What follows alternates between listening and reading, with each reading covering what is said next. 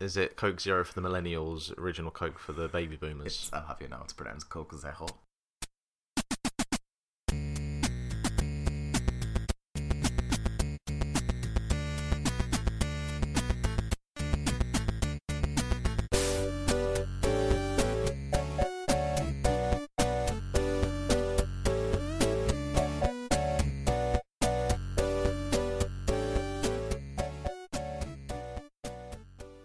Hello everybody and welcome to episode 42 of Link to the Cast, your weekly dose of video games and nerd culture ephemera. I am your party host, Dave Ryan, joined on the couch opposite me, as I am every week, by the platforming prodigy, Mark Robinson. Mark, how are you? Not to peel back the fourth wall, but the fucking state of us this morning. Oh, it's... See, the thing is, right, so I went to bed last night I went up around midnight, I think? Yeah. Which is like not too far off typical for me. Like, you know, I'll usually, like, when I have nothing on in the morning, I'll usually go up to bed around midnight, maybe be asleep by about 1. Mm-hmm. Right? It's kind of reasonable for a bunch of people that, you know, even work a 9-to-5 job. Yeah, you know, in fairness, the last 2 years when I've been teaching, I usually would, 1:20 was my hard cut-off time, because I know then I'd have 6 hours sleep. Mm-hmm. But, yeah, I went up, the sleepiness did not come until about 2 o'clock, went to sleep, and then had a bout of the blood sugar lows about 4 o'clock. Yeah, so I rambled down, and it's great that you're the one that lives downstairs in the house, because you are the one least likely to wake up even if the house is on fire or someone sets off a landmine in the kitchen. There is nothing. Yeah, because I came in, I dropped the bowl on the floor last night and somehow didn't break it, because I cushioned it slightly with my foot, and not a peep coming from your room. Until right now I had no idea that any of this happened. Yeah. My example that I use is when I was on holiday once and I had 3 very drunk Canadians banging on my door, and my uncle who was on the other end... Banging on your door or banging on your door? Banging on the door. Oh yeah, I'll say. Whatever. Oh, Canada.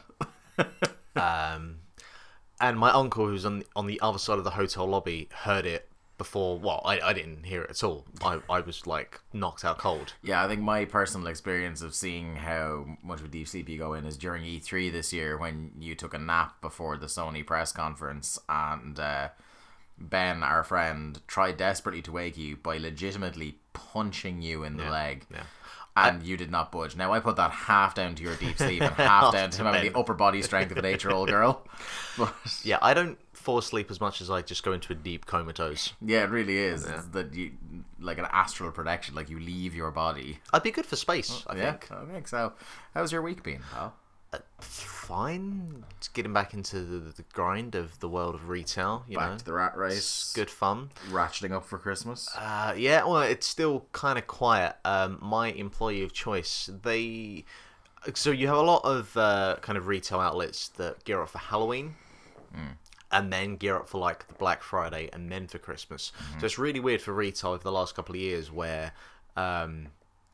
by about October, they'll be getting ready for Christmas, and like they'll have a little bit for Halloween. But Halloween's become such a big event, and obviously Black Friday is such a big thing that they're kind of having to do Christmas, but with these other things on the side as well. Yeah. But my employee of choice don't really have those kinds of issues. So, you know, everything's up, the stars and the bells and the whistles, and it's fine. Your particular employer, historically speaking, is very Christmas focused. Yes, yeah, very much, yeah. But other than that, I went to see the girl on the train. Yeah. Which how was she? She was. She has blackouts. She is an alcoholic. She lied about. I've heard her referred to as the gone girl on the train, because it's ostensibly going for that gone girl market. Well, I didn't see Gone Girl, but it's very good. Yes, I've been informed by you and many other people. Now, all I knew about this going in, is that it was based off of the book that some people seem to like, including my girlfriend, who was the reason I went to see it. I tried to convince her to see Storks, but she wasn't having any of it. Storks is pretty good. Yeah, it's on my list. That I might just do a double header of that and Doctor Strange tomorrow. Just get them both. It's a strange double bill. It's a strong double bill. Yeah. But yeah, no, it goes for that kind of. Memento sort of thing where like you kind of the plot's unraveling, what was not what it seems, but the timeline's kind of all over the place, and so it kind of keeps you guessing. It's basically it's a murder mystery, and you're kind of guessing up until it's revealed who killed who. Acting's pretty strong. I think Emily Blunt does a very good job. She's a very good actress. Yeah, she's strong across the board. Some of the dialogue's a bit ham-fisted in places. I'm told that there are some sort of discrepancies with the novel, but I mean it's very hard turning a book into a film. Like there are times where it so does work. Peter Jackson. Yeah. But having not read the book, obviously I couldn't kind of say anything about that. But no, like the acting across the board is pretty strong. It's just some of the dialogues are just a bit wonky. It seems to be a very Marmite-y sort of thing. Like there are critics that really liked it, and there are critics that really, really did not like it as well. Nah, I mean, when it comes to this kind of film, and like I've never kind of classified myself as any sort of film snob. I couldn't. Super Troopers is one of my favourite films that automatically disqualifies me from any kind of conversation. But you know, I didn't come out of it hating it. I didn't come out of it thinking, "Oh my god, that was like fucking wow." It was just, it was a solid, perfectly serviceable occupation of your time. Yeah, thriller, kind of murder mystery. It was 90 minutes to 2 hours that you don't regret. No, yeah, no. Okay. And Lord knows I've had many times where that's happened. So. This week I went to a preview screening of Doctor Strange. Yeah, tell me about... Apparently, this. I think, our friend Anchor I saw yesterday post, it's the 14th film in the MCU canon since it's been officially the MCU. That's when was that ridiculous. Officially announced as such? I would imagine Iron Man 1. Like, yeah, I'd imagine that's the start. Well, that's the start of the setup. Well, I know that's the start, at the end of it is where he talks about the Avengers initiative, so I imagine... Wait, for only 14? Yeah. That can't be. Well, you look it up there while I'm talking. Well, no, just off the top of our head. Oh yeah, let's just baselessly get. No, that's just off the top of our head. The 3 Iron Man films, 3 Thor films. No, there's 2 Thor films. Oh, 2 Thor films. Well, this is gonna be fair. So that's 5. 3 Captain America films. 8. Both of the Avengers. 10. Guardians. 11. Ant-Man. 12. Doctor Strange. 13. Ooh. Where's the one that's missing there? Huh. I'm going through like the Civil War scene. It could be it could count the Ed Norton Hulk movie. But why would you do that? I don't know. It's better than the first one, is why. It's better than the Ang Lee one. No, they can't count that, surely, because that was like... Look it up! While I'm talking about this, for fuck's sake. Okay. So I went to a preview screening of Doctor Strange, and the thing I want to talk about before the film is that I saw for the first time on the big screen the teaser trailer for Logan, which is the new Wolverine film. Is that the same as the one on like YouTube and everything else? Huh? Yeah, it's the same one, but it's with stereo sound because you're in the big screen. They do include that Incredible Hulk, by the way. So, it's like because we've been burned before by the Wolverine films, and I say burned before, I wasn't really expecting anything from the other Wolverine films, but what I'm saying is because the other Wolverine films have been shite. Well, one has been shite, one has just been whatever. Well, one was boring shite, and the other one was shite that attempted to take down the concept of Deadpool and Gambit with it. Which is... like infinitely more offensive, yeah, because like Deadpool, one of my favourite X-Men related characters since I started reading comics, and Gambit, one of my favourite X-Men related characters since before that when I watched the animated show. At some point I'm going to go back and check, because it clearly felt like a film that had half the budget of any X-Men film. Just like the CGI. I don't know what the budget would have been on it, but it was dreadful. Yeah. It was dreadful. Yeah. But this Logan trailer, like it's obviously... clearly taking its cues from... Have you ever read Old Man Logan? No, I know of Old Man Logan. Yeah, myself and Brian both have it. You should read it just to for the comparison.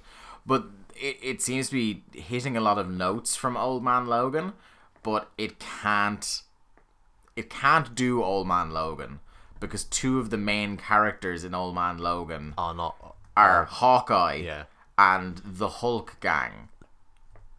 So you can't do either of those because, you know, their X-Men movies aren't in the MCU. But there are some things you can do. It seems to be like a much older, broken Wolverine in a kind of like, not necessarily post-apocalyptic, but definitely sort of a grim version of the future where the mutants have died out somehow. And he's going around with a very addled, and rumor has it, a version of Professor X that's suffering from dementia.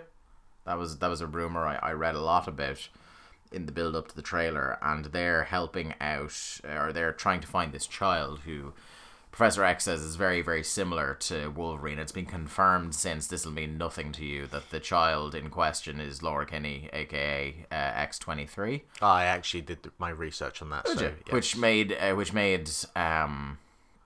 Brian very excited that X-23 was involved.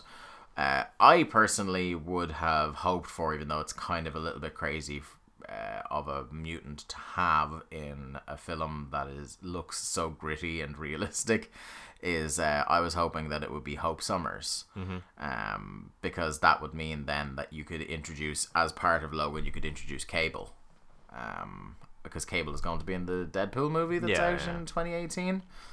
But that's just my personal kind of fantasy booking for the movies. But like the trailer is really good. It's cut to Johnny Cash's heart, which is always a fucking good time full of feels. It's very easy to make anything look at least 10% more effective and emotional if you include that. It looks very Last of Us. That's kind of the big thing. Yeah, it's very Cormac McCarthy. Yeah. It's bleak is what it looks like. So I'm looking forward to hearing and seeing more. That's out March 2017. Just to go back, 14 MCU films, which it feels like there's so many more, you know, just that kind of it feels surge like of films over the last couple of years. Yeah, you see, that's like, because when you're thinking about the Fox movies as well, like, so all the X-Men movies, yeah, I guess, and Deadpool and DC movie as well, doesn't count, and feels, DC, and and that's not to say nothing of like comic books outside of that. Like, the most popular show on cable television at the moment is based on a comic book, Walking Dead. Yeah, I mean, we're just living in a world where comic books are being transferred into properties. Another one of Kirkman's things, Outcast, is now a show on Cinemax. Fucking Scott Pilgrim. Yeah, you know, like, it's we're living in the golden age of, if you're a comic book fan and you want to see your comic books turned into films, it probably will be eventually. Yeah. So Kick Ass movies. Yeah. X-Men 3 was 210 million. X-Men Origins Wolverine was 150 million. Surprisingly, the second Wolverine film was 120 million. That tried to tell an emotional story, you know, where he went back to the East. Yeah. That was the one that was just called The Wolverine. Yeah. It's bullshit.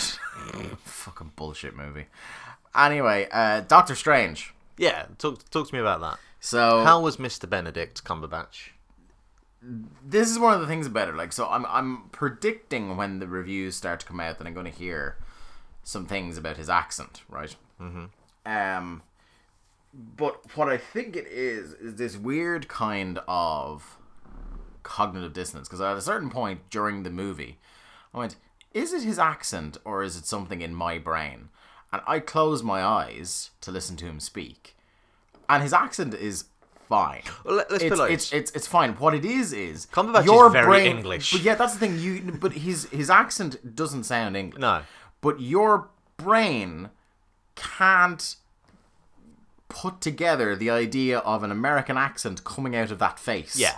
I mean, you know? You look at him, it's like, well, you're Sherlock. Yeah, so it seems weird, but he's kind of, it's funny to me because he's basically playing House. Like, all right. You know, like, because Hugh Laurie is an Englishman doing a really somber, gravelly American accent for a really arrogant doctor with a disability. Even now, I hear that voice coming from him, and I'm still like, that doesn't make any sense. I remember watching you in Blackadder, for fuck's sake. Yeah, it doesn't connect. This movie stars Benedict Cumberbatch, Rachel McAdams, Chiwetel Ejiofor, which is one of my favourite names to say. Say it again. Chiwetel Ejiofor, Mads Mikkelsen, Tilda Swinton. It's a proper blockbuster kind of like actors cast. You know what I mean? It's not like a like, I suppose it's sort of A-list. Like, Chiwetel Ejiofor has an Oscar. Tilda Swinton is Tilda Swinton, like. Yeah. But at the same time, it's very much rather than a kind of box office draw, like a name, you know, like a Tom Cruise. They're not getting movie stars. They're getting actors for this, you know. And they're not getting Hulk Hogan. They're getting Shawn Michaels. Yeah, basically. To put it into a way that I can understand. So the movie itself, like, serves as both an origin story for Stephen Strange and as kind of a setup in the way the Guardians set up the cosmic realm of Marvel. This movie sets up kind of the reality that in the Marvel universe there is magic. Mm-hmm. Okay, and. So in that way, it's serving two masters. Well, three, really, because you've got to introduce the character, introduce the concept of magic into the MCU, and try and start tying in the consequences of this film to the MCU as a whole. The only film in the whole of the MCU that doesn't try to tie into a bigger picture is Ant-Man, really. Ant-Man, with the exception of him showing up, like that brief scene where he fights Falcon. No, like the outro as well. But the post credits shit doesn't, like. No, like the actual end of the film is talking about, like. Yeah, the thrust of the actual plot though isn't bigger picture. It's a self-contained heist movie. Like, it's not. The plot of the film doesn't serve to say this is why he is a bigger part. Like it The end sort of dovetails off into it, like all of those films do, but the actual kind of cut and thrust of the film is this very self-contained story about Hank Pym and Scott Lang, right? And it's a heist movie, you know what I mean? Yeah. Whereas this movie does have, like, it the whole while is about broader implications for the world, you know, of this kind of the existence of magic now. But to talk about the film without spoiling it, it's really good. It's I think if this movie had come out before some of my favourite ones, it would have absolutely melted my brain and would have been right up towards the top. My top three in that MCU are probably Winter Soldier, then Guardians, and then Civil War. Mm-hmm. And I don't think it's on that tier, but I think it's like the kind of, if that's the A tier, it's on the A2 tier. You know, it's like it's right along there with, like, maybe the first Avengers or something like that. You know, it's just the kind of real good, but not, oh my god, I need to see this film 100 times sort of good. Like, I'll be going to see it again because I very, very much enjoyed it. So it's really good. Some of the effects, it's ridiculous. I can't believe that I am saying this, but I think this is a film that needs to be seen not only in 3D, but in 3D IMAX, mm-hmm. if you possibly can. Because some of the, like, you've seen the trippy kind of Inception-y, that's the kind of the parallel people are drawing, the special effects in it, and they're breathtaking special effects. It's incredible. Some of the performances, Benedict Cumberbatch is a really good Doctor Strange. I didn't think he'd be that good. No, I thought he'd be good, but not as good as he is. He is very, very good. I didn't think they'd be... I thought they'd try and make him more likable, which would be a shame, because they kind of make Scott Lang in Ant-Man a lot more likable and Hank Pym a lot more likable than they necessarily are sometimes in the comics, because both are portrayed as horrible fucking human beings in the comic books. Well, I mean, Paul Rudd is playing, you know, so but that already... This is the thing. But Stephen Strange is pretty much portrayed as a fucking git for most of the film, like an arrogant prick, which is what Stephen Strange is. Mm. You know, he has a kind of redemptive arc where he sort of acknowledges that at a certain point, but you get the feeling that the arrogance doesn't ever really go away. It's still in there. The performances uniformly are pretty good. I think Mads Mikkelsen is a bit underused. Like, the Marvel Cinematic Universe problem with villains continues, where they get really good actors in, criminally underuse them, and then kind of brush them off. Yeah. Tilda Swinton fucking owns. Tilda Swinton is the greatest. I would have doubted, you know, that she could, you know, I would have said Tilda Swinton is playing like an ancient mystical master of magic. That's a bit weird. I should never have doubted Tilda Swinton. I think Chiwetel Ejiofor is great. He's great in everything. And kind of like he is going to be set up to be a subsequent part of like Doctor Strange 2 or whatever that's going to be called in the end. Wong, who I think is played by a man named Benedict Wong, yeah. So the interplay between, because Wong is an important character in Doctor Strange's life in the comics, and I think the banter back and forth between Wong and Strange is great. And I wasn't expecting, like, I know all of the MCU films have a bit of humor to them, but I was expecting this to be one of the ones that was pretty much like serious and dark throughout. And no, there was some actual pretty good comedy, both in terms of kind of quippy dialogue and a couple of bits of really good physical comedy.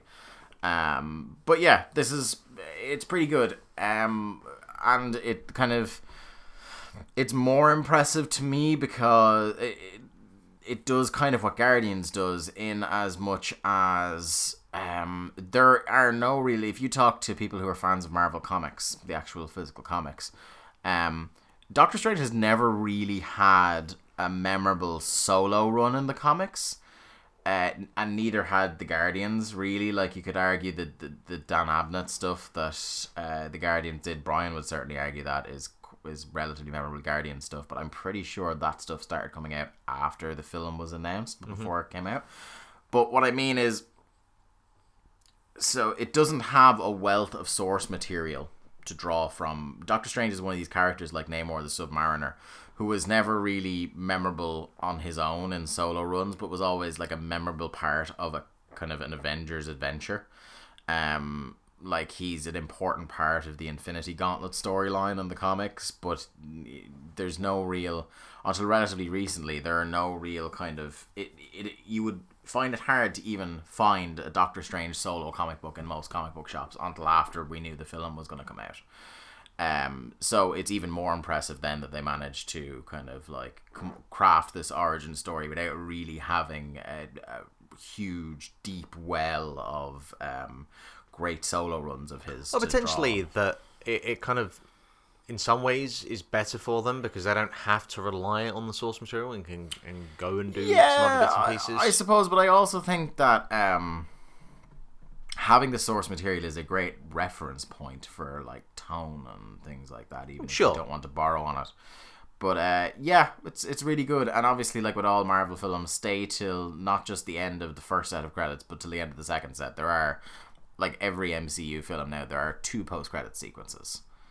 One of which sets up the next Strange movie and one of which sets up a wider role in the MCU, which is pretty much how these things go. Yeah. Yeah, so the Doctor Strange, with a thoroughly recommended film from me.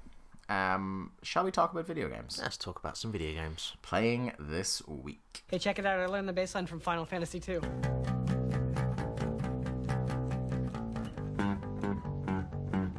Scott, you are the salt of the earth. Oh, thanks. I meant scum of the earth. Thanks. Yeah, so I've not been playing an awful lot of new stuff this week, Mark, if I'm honest. I have Battlefield 1 sitting on my desk, but I don't want to touch it until, I don't want to start this when it's busy season. I don't want to start a million games and end up with a million half-finished games by January. You're a responsible gamer at this point. You know the rules. I'm trying. Now, bear in mind, Skyrim's out tomorrow, so... Although, in fairness, I won't be in a rush to beat Skyrim. It's a 5-year-old game. Yeah. So, anyway, I'm playing Mafia 3, and I'm trying to not... When I say trying as best I can to just beat that game as quickly as possible, I don't mean that in a way that, I'm just trying to fucking slog through it. Because, again, I'm a wise and responsible gamer, at this point, if it's a game I don't want to finish, I'm not going to fucking finish it. You know what I mean? Just because out of some sense of obligation. In fact, I'd rather probably go, right, I'm definitely not going to finish this and trade it in while it still has some sort of value to it, rather than hold on to it out of some principled sense of I must beat the game before I give it away. So I'm playing that. I really like it. It's a strong contender for the Mega Game of the Year, as we said before. And I also, as I said before, I can see some of the concerns people have about kind of repetitive missions, but I'm still enjoying it, and I'm getting to a stage now where I'm working up the tree of the people I need to get revenge on and assassinate before I take out the guy who did the bad stuff to me in Act 1. But what I am noticing, is as I go up the rungs, the difficulty is really starting to increase now. I'm dying a lot more. Yeah. And I'm having to think a lot more about areas I'm going into and stuff like that. Did you find, is it one of those games where it front loads a lot of the interesting stuff for all the kind of different types of missions you're going to do, and then it's just you kind of copying and repeating for a lot more of the game? There's not that many different types of missions. Like even ones that have different objectives are ostensibly the same. Mm. Kind of like sneak into a building or into an area and try and either like overwhelm them with force and gun everybody down and blow everybody up, or do what I tend to try to do unless it's impossible, which is like sneak through and just like kill everybody with stealth kills without even firing a shot. But it to me anyway, it seems to keep things interesting. Like it changes things up just enough, and obviously there's a way to go through it that would be less repetitive, and that would be to kind of mainline the story. Yeah. Whereas I'm going through and trying to take over everywhere before I pursue the next story arc. So I don't know how long the game. Like I'm assuming based on people I know on the tweet machine and such that have beaten it, that it is a hell of a lot shorter if you don't go the circuitous route I'm going on. But hell, I'm having a bit of fun while I'm at it. I'm probably, as soon as we're done here, I'm probably just going to go up and play a couple more hours of it or something. I think the soundtrack's helping as well. The soundtrack really helps. Soundtrack is so good. The three radio stations I'm at, I don't think I talked in depth about it. We talked about some of the soundtrack. But the soundtrack is really good, and it really helps set the period. Because at a glance, if you didn't know anything about cars, like for example, Dan, our housemate, came in last night and assumed it was Grand Theft Auto. But he wouldn't have a breeze about period cars or anything like that, so he wouldn't have necessarily noticed that they were clearly not cars from GTA 5. The thing that really helps set the period more than anything else is the radio. So you have three stations on the radio. Again, kind of more reminiscent of the olden days where there wasn't so many, such a plethora of choices for listening to. Like that massive wheel of radio stations on GTA 5 is intimidating. Yeah. But you have three radio stations, one of which is for what it's set in 1968, so contemporary rock and roll for the time. You got like Rolling Stones and Creedence and shit like that on that channel. That's some good times. That's the one I kind of I listen to most. I imagine there's a lot of blues. Well, that's one of the other channels. Then is blues and roots and gospel music kind of stuff, and that's the other one I listen to quite a bit. And then the third one is kind of soul music, which is I listen to that the least, but I don't not listen to it. I thought he was going to throw a curve there and say like hardcore gangster rap. No, he's got like some Aretha Franklin and stuff. It's pretty good. They don't make them like they used to. I'm not entirely sure. It's definitely like that kind of music. I know even if not necessarily Aretha herself. It's a really fun game. It's not blown my doors off. It's not a game I'm going to hold on to after I beat it. Like most sandbox games, I don't think it has replay value, because it's once you've beaten it once, it's just a slog to beat it again. Like, but yeah, I'm having a good time with it. And then the other game, I say I've been playing it, but we've been playing it as part of our new YouTube series. We've been playing The Witness some more. Yeah, well, we spoke about this last week. But yeah, for me, like having I kind of wanted to check in here and see how The Witness is going on. It's from a lot of the stuff that we've said about The Witness, I like how it opens up a puzzle, the core idea of a puzzle mechanic, and then expands on that puzzle with each new variation of that kind of core mechanic. And so, you know, you learn very quickly on that each puzzle is kind of the same, but adds at least a little bit of a twist every time. Yeah. The problem with that is you're so... You get that wrapped into your brain that you start kind of... You almost trick yourself into red herrings when they're not there, and then when you do get called by red herring, it's almost like you're double bluffing yourself, you know. And that's kind of thrown me off on a couple of occasions, and I don't know if you had a similar thing happen to you. Yeah. But also, like, it does go for a couple of cheap shots as well. Like, there's the... what we found out last night on the stream we were doing. Yeah, so we're the only... By the time you listen to this, guys, we'll only have posted one part, our kind of pilot. But they'll be going up every Wednesday now for a while we're taking a break from our usual Link to the Cast plays with a narrative game. And we're up to part 4, I think. Yeah, we've recorded 4 episodes so far. Okay. But on yeah, so last spoilers. But on this week's last night's stream. There we go. So the one you'll be hearing in about 2 weeks, the end of November, or whenever. You're in a sort of tree, like a kind of, I don't know, like a wooden hut sort of area with some trees, and it's very kind of. It's the temple. It's called. Yeah, it's like it has a kind of Japanese theme to it, if you will. Yeah, it's kind of Zen Garden with a temple in it. There you go. There are the words. And you've got some puzzles that are latched onto a tree, and then there are like branches that are in the foreground with the puzzle in the background, and you have to use the branches to kind of figure out the puzzle, whether the roots are on top of the lines that you need to go through, or you need to have the lines go around the branches. Yeah, so there are two standard kind of ways the game forms its puzzles, and one is just to show you the mechanic and give you the puzzle on the panel and try and solve it. And the other one is very much what was happening here, which is environmental puzzle, where the world around you gives you the hint as to what you're supposed to do next. Yeah, and so by the last variation of that puzzle, I figured that I needed to include branches that went over the lines and then branches that went around the lines. But there was part of the branch missing. So I had, in my head, concluded that there was two sets of branches. So I was having to use part of the first branch to go over the lines, and then using the right side of the branch to try and go around the lines. And so I had kind of tricked myself I'd convinced myself that's the way it was. And then it turned out there was a branch on the floor. And that's one of those occasions where...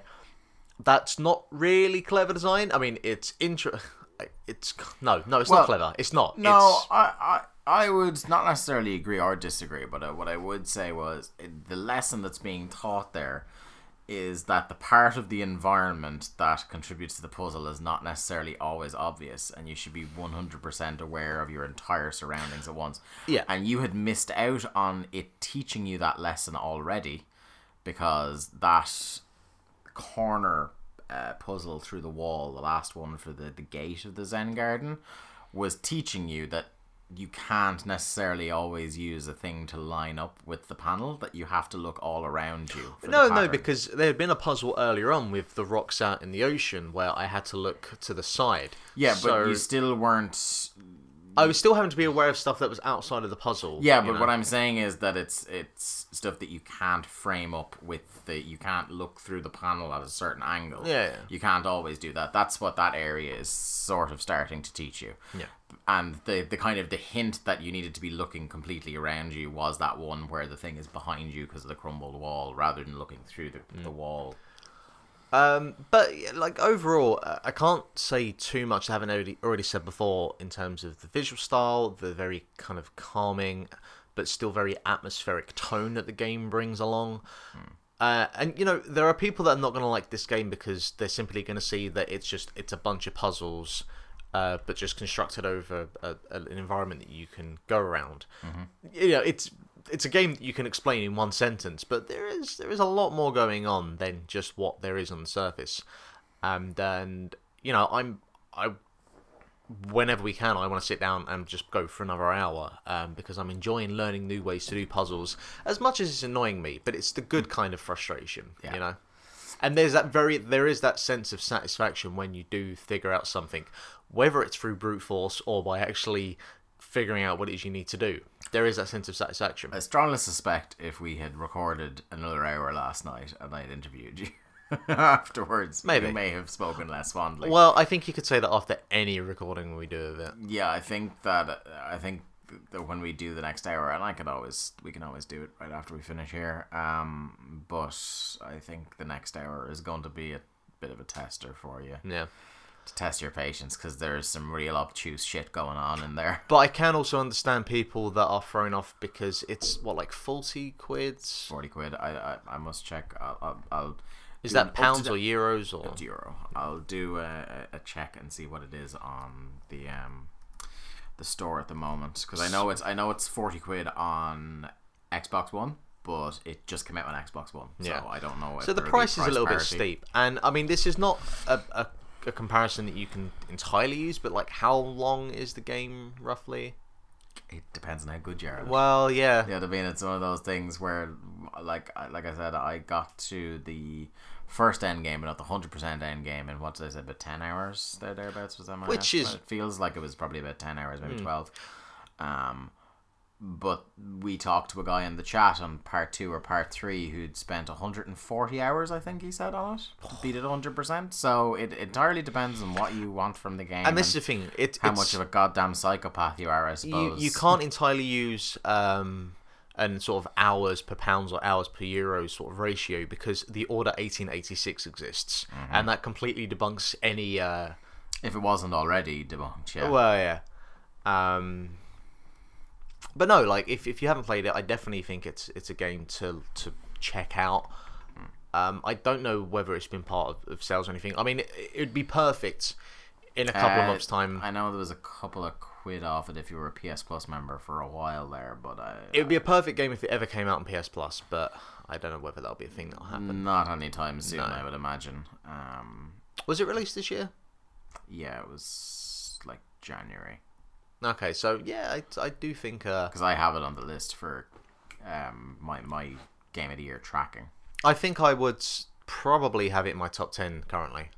I think because there's nothing like it, you know. Of course, the web version of the PlayStation Store doesn't have fucking prices. I think it's a fair shout. Like there's very few games that do anything like that, you know. It is unique, and it is very much a Jonathan Blow game. Yeah. What else have you been playing? So, for my review, I've got two reviews, like a joint feature, if you will, of a couple of chess games that are doing something that's a little bit different as part of Pocket Tactics. But one of them kind of caught my eye. It's a game called Really Bad Chess by a gentleman called Zach Gage, who was the bloke behind Spell Tower, and also was the programmer for Ridiculous Fishing, which is still one of my favourite iOS games. Right. That was created by Vlambeer, who are one of my favourite phone mobile developers. The idea with Really Bad Chess is that chess, I mean, I don't know what you are at chess, if you... I have always wanted to learn, but have never bothered to this point. Oh, really? Yeah, yeah. We should sit down sometime. I'll give you a game or two, you know? Indeed. I used to play chess. I was part of the primary school chess club team. I didn't really take it any further into secondary school because, you know, I was trying to be one of the cool kids. My little Nirvana hoodie. That went well. My long blonde hair. But yeah, Really Bad chess in general. Like chess is entirely a game that is based on skill. There's no luck involved. You know, every move counts. What Really Bad Chess does is it removes an element of skill and throws in a little bit of luck, which sounds like it should be a bad thing. But basically, in chess, you and your opposing player have your chess pieces set the exact same way every single time. I don't know if they're like different variations of chess where they have parts in different positions, but for chess as I know it, you have your front line of pawns, and then you have your rooks, your knights, your bishops, your king, queens, knights... Wait, bishops, knight, rook. Yeah, I think that's right. What Really Bad Chess does is you have a ranking system, and on the easiest mode, basically you get front-loaded with a bunch of queens or bishops or rooks or knights.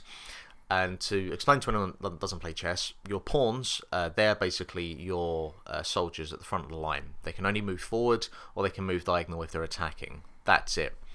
Rooks can move horizontally or vertically as many paces as they want. Knights have to move in an L shape, so two spaces forward, one to the left or right, or one to the left or right, two forward. I think I said that right. Bishops can only move diagonally, but as many paces they want. But then queens can move diagonally or horizontally or vertically any paces they want. Only in a straight line, but wherever they want. So when you get front-loaded with a bunch of queens, your life becomes a lot easier because, you know, you can attack from pretty much any angle that you want. And the key, the crux of chess is that you want to checkmate the king. So you want to get the king, your opposing person's king, in a position where wherever they move, one of your pieces would attack it. So you don't actually attack the king and take it away, but as long as it can't move anymore, you win. That's called checkmate. So you have check, where you get into a position where you can attack the king. If the king can move, then the game still continues. But it scrambles the pieces up, basically. So where you have 10 pawns, I've now got like 5 queens and 4 knights, whatever else in its place. And as you go through the game, as you get better and better, it gets harder. So you end up with less queens and more pawns and stuff of that nature. Mm-hmm. So it completely changes how chess is played, because chess is very much think 10 moves ahead, be kind of very cautious, very defensive. Very much a strategic game, and can be a very long game. You know, you can be sitting there for 10 minutes before you move a piece. But with here, it's a lot quicker. You're a lot more offensively minded. Yeah. You kind of throw caution to the wind, which is not the best way to play chess, but certainly for anyone that's starting out, it's a good way to kind of get used to the core mechanics of the game. And I think it works really well. It's very crude, you know, like graphically it looks like a demo project that someone did in a weekend. But it kind of works for what it's trying to do. It's free to play. It has adverts, but you can also, I think you can buy the game for a couple of quid, which unlocks all of that. But you can also buy undo tokens. So basically, if you do a move that you weren't happy with, you can take that move back. And I have, I think, like 20 of them at the moment. And then there's daily and weekly challenges. So every day a new board is set that everyone plays, and you can use a global leaderboard to see like how many pieces or how many moves people were completing it in. The weekly challenges, same thing, one board a week, but it's a lot harder.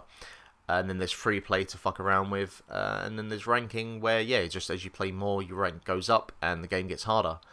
And, I think for anyone that kind of has a vague interest in chess but doesn't fully understand it, it's a good place to get started, because you start off in with an advantage, so you can not worry too much about losing the queen or any of your kind of main pieces. And, you can just fuck around with it. And I think that, like, it's so very simply kind of presented that it's very easy to understand. You know, like, chess has come a long way, and like there's a lot of different versions that add bells and whistles, and it's in 3D now. But I like this because it's very fast, very quick to the point. It's out on iOS. I think there's an Android version. I might be wrong there. But yeah, Zach Gage, he's very, very good. I think Spell Tower. Do you play Spell Tower at all? Spell Tower, you should definitely look at. I think that's something that you'd really enjoy. You enjoy Scrabble, right? Yes. Yeah, so you should play Spell Tower. Cool. So yeah, that is really bad chess, which is actually really rather quite good. Interesting. To the news! News on the mark!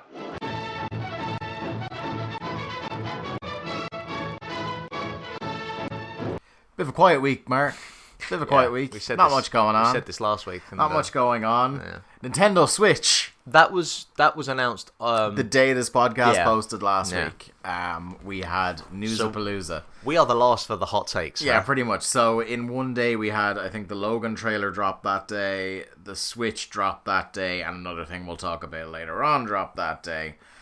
But up front, because this is the big news story of the week, let's talk all things Nintendo Switch. So It's been rumored for a long, long time that Nintendo's next console was going to be a hybrid, hence NX, the next, and, you know, the cross and everything like that, people reading into it, but it was going to be a hybrid home and handheld console.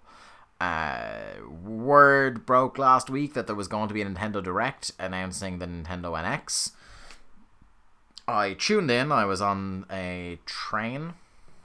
Where was I? I was on the way to Dublin. What was I on the way to Dublin for? Anyway. Oh, it was the night I went to Welcome to Nightvale.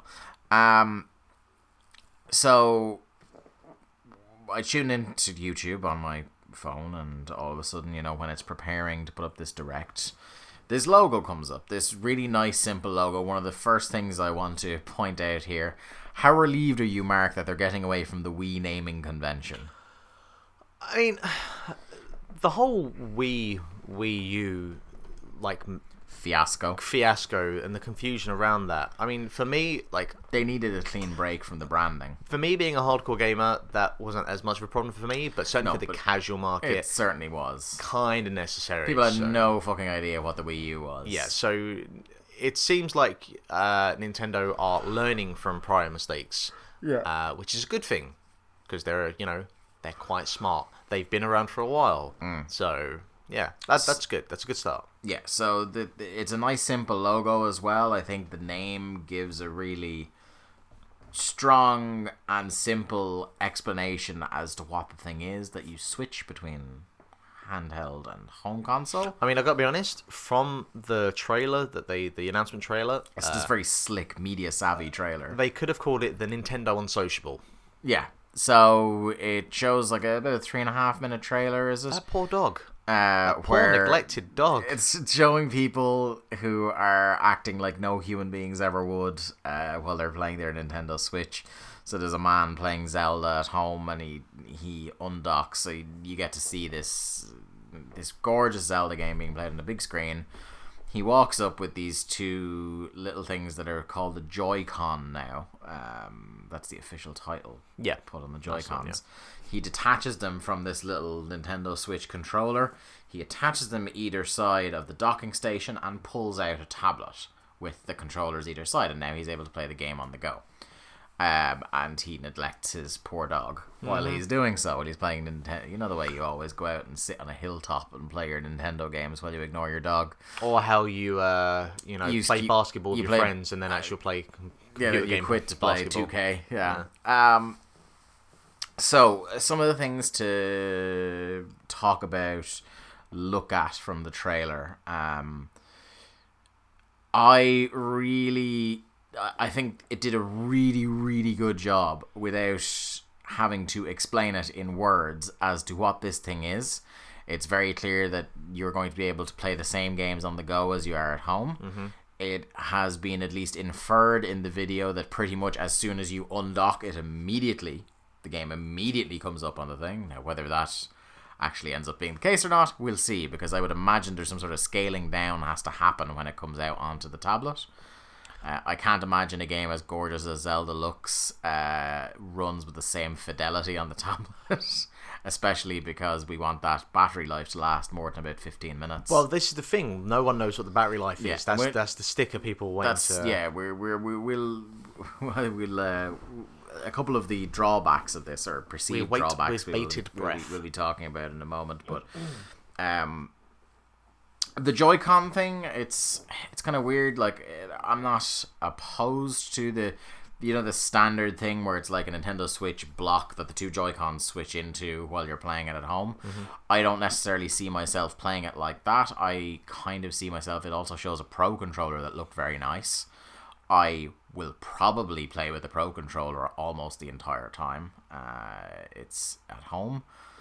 I don't know if I'm going to be the sort of person who brings it on the go. I think I'll be closer to, but not necessarily the Jeff Gerstmans of the world who's like, I'm never undocking that thing. Well, this is the thing. Like, I'm not going to never undock it, but I might do it when, say, like, my Switch is upstairs and I want to come down and watch a movie here. Yeah, I'll undock it then. This is going to be an expensive bit of kit.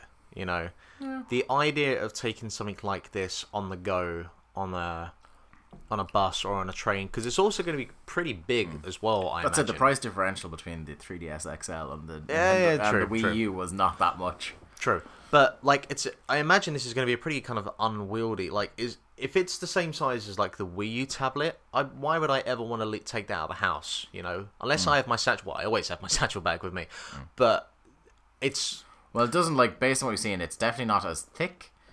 I don't think it's... The screen is bigger, but the actual device, I don't think is as big. Those Joy-Cons are pretty small. Yeah. But, like, it looks to me to be about an 8 to 10-inch screen.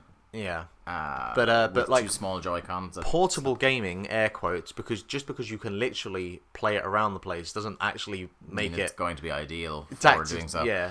Come across as portable. Some of the things I like about it, the idea that it's got a little kickstand on it so you can rest it back. Like, they showed a guy on a plane who rested it back, took the Joy-Cons off the tablet and put them back into the Switch thing, and was just playing it on the plane. Do you know what I really appreciated? What? They took time to point out that it has an auxiliary port. Yeah, it has a headphone jack, unlike certain phones.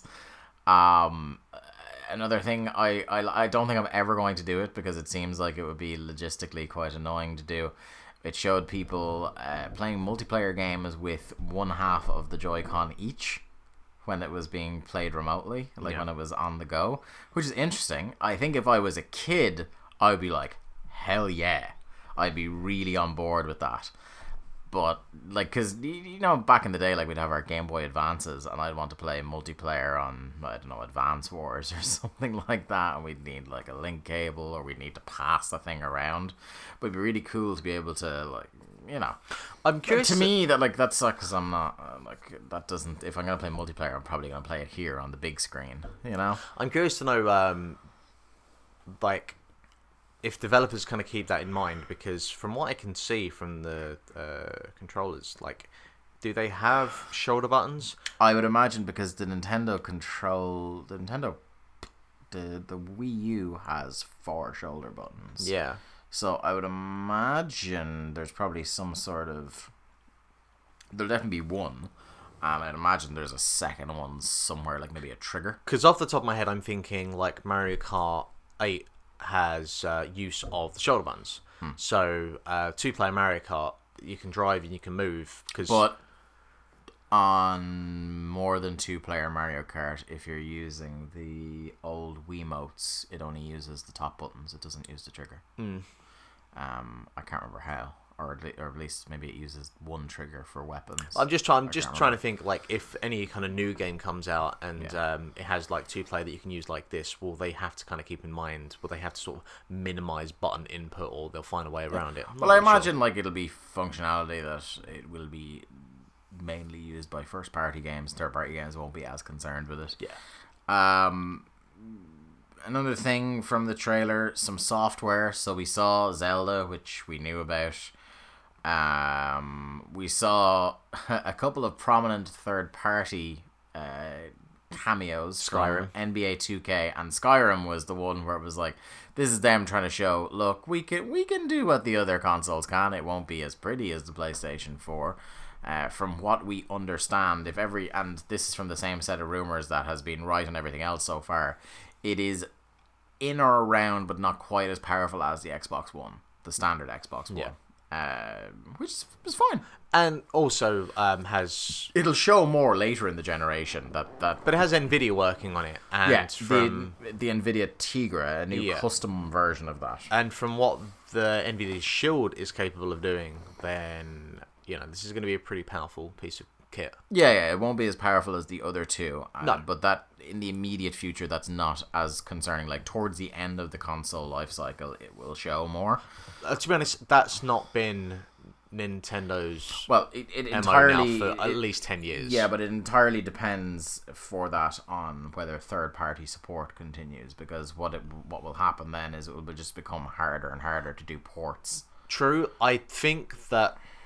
And if they're serious about third party, then that is a concern. I think a large portion of third party support that has diminished over the years hasn't been necessarily due to graphical capabilities, but more, fuck you, we don't want to add Wii Motion sensing. No, but it doesn't help. And at a time where... find a way to make the fucking tablet used. At a time where the third parties aren't necessarily predisposed to developing for Nintendo, you want to make it easy for them where possible. Yes. So that's the two third party games. Then some interesting stuff. We saw Splatoon, which indicates one of two things: either Splatoon 2 is coming, or we're going to get some way of either porting games across or upgrading through the virtual console. Well, this is going to be the thing as well. Virtual console has existed now for a while. Everything up to the GameCube, I imagine we'll see emulation for, though, like how they're going to map the controllers for that, whether they'll have to... Well, they have N64 games working on Wii U. Yeah, so we'll see how they address that. But when it comes to the Wii and the Wii U, emulation for that is going to be very interesting, how they go about... Like, did Wii they U just... not as much, like Wii U is going to be... Well, okay, more for the Wii, but do they have like a sensor bar that you can buy, or will they allow it that you can use your old Wii stuff if you still have it? Well, there has been some talk that someone noticed, or someone, I can't remember where the actual information came from, but basically because someone was saying that, what do you do if you need to touch the screen when it's docked? Yeah. And someone said that there is infrared in the Joy-Cons, so you could possibly use it as a pointer. Okay. So what, like the PS4 touchscreen thingy on the front? What? Use it as a pointer? What, to point on? No, to point on, like, towards the TV to show what you're trying to touch. Sorry, yeah. That's the kind of the workaround that isn't perfect, because I think Jeff was very concerned on the Bombcast this week about, what about Mario Maker? Yeah, that's true. But then I think the counter to that was, who the hell would design a level in Mario Maker while the thing is fucking docked? True. Because most people design Mario Maker by just looking at the gamepad and not looking at the television. Yeah. On Wii U, but that's a kind of small thing. There was footage of a Mario Kart game that is either a kind of an upgraded version or a Mario Kart 9. I'm going to check now, because you asked me this question the other day. Boo is not in Mario Kart 8. No, I know he's not in 8. And he is in that footage. Yeah. So I'm going to have a look now. Also, I'm pretty sure the kind of the display for the weapons looks slightly different on it. So, that could be a new Mario Kart. It could be Mario Kart 8... Switch edition that has a couple of new characters to get people like me who had Mario Kart 8 to upgrade. I don't know. Okay, I think that's Mario Kart Wii, because King Boo's in that. But why would they show the two Mario Karts ago and not the recent one when they were showing Splatoon? Because maybe, well, it could be either that they're showing that Wii games will be potentially for emulation. Is that what the display looks like in Mario Kart Wii? It looked kind of similar, yeah. I mean, I'll have to check the trailer again. And it looked a bit too pretty to be a... Well, because it's probably an upres, you know. Yeah. But I think, just because of the critical reception, I do think a new Splatoon will be on the way. That's kind of my hot take, hashtag. Yeah. You see, I don't know enough about Splatoon to have noticed small differences like that. Like, as to whether that is Splatoon 2, the footage we saw, or I don't know. Like, I wouldn't know the difference, you know, if you showed me some Splatoon 2 footage and some Splatoon 1 footage. Well, I mean, I imagine that a lot of the kind of the visual style of it will probably remain the same. It'll just be like more levels and maybe a slightly better single player campaign, which is kind of Splatoon's weakest point, but you know, that was never its selling point anyway. And then the final thing it showed was new 3D Mario. Mm-hmm. Which looks like gorgeous. 3D Mario, which is good. Looks gorgeous and appears to be the theme is like a Dia de los Muertos sort of thing. It appears. I'm very excited. Don't know what it's going to be called, but like I think we were saying in our messages last week when this trailer dropped that if Nintendo has a launch window of 3D Mario, Zelda, and Mario Kart, it's fucking strong. Look, Zelda alone is strong. Even two of the three would be very strong. I'm really curious as well, like, over the next year to 2 years. Also, I'd be in favour of them putting all three of those in the launch window, because that means they have to go deeper then to keep the first party train going, and that means we might get a Metroid game. I was just about to talk about Metroid, and I don't know. I feel like they have proper just abandoned Metroid at this point. We'll see over the next year or two. Metroid Prime Federation Force, man. Yeah, I know, right? Yeah, I don't know. Like, was there a Wii or Wii U like compilation of Metroid Prime Trilogy? Yeah. So like maybe, which is retroactively available on Wii U through the store. So I mean, if they do like some sort of up-res version of that for the Switch, and if that kind of does alright, maybe they'll use that as like a tester. Who knows? But I'm not holding out hope for new Metroid. My whole thing would be just that if they use up the three big IPs, they got to start digging deeper. So I'm assuming we'd probably get a Donkey Kong game. There's a Star Fox game that's just come out, so they're not going to be up to bat again anytime soon. And it was really good. Smash games take a while to make. Plus the guy whose name I can never remember that made all the Smash games kind of went after the last one and goes, I need a rest. Here's the big question. Now, if this is them bringing together handheld and home console, Pokemon, what is the next Pokemon? Now, obviously, you know, we're about that. That's like 4 years away. They're 2 to 3 years seems to be the kind of like, because it's been 3 years since XY. Sure, we'll say 3 years. What does that become? You know, is it going to be the big, like, gorgeous looking Pokemon RPG that everyone's wanted for like, God knows how long? Just at that point, just turn it into a fucking open world. Because people are saying as well, like, Monster Hunter fans are really excited with the prospect of Monster Hunter on the go and on the screen at the same time. Some interesting things like Phoenix Wright games, are gonna be crazy. I am worried though, because open world Pokemon might be the end of me. Yeah, like it opens up and everyone else. It opens up such interesting possibilities with giving handheld games the power of the home console and vice versa. Like trying to think intuitively about how to take home console games on the go. Yeah. So you could get some very, and stuff very like Fire Emblem things as well. Jeez. Ooh. Xenoblade. Yeah. I'm tingling thinking about this. Mm-hmm. Oh. It's going to be a good time, my friend. It's going to be a good time. Well, hopefully.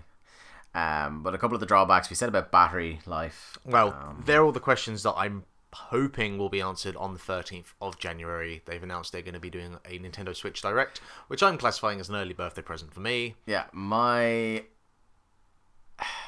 gut is trying to play down so that I'm not really disappointed, and I'm saying, well, the battery life of the Wii U tablet is about 4 hours. Yeah.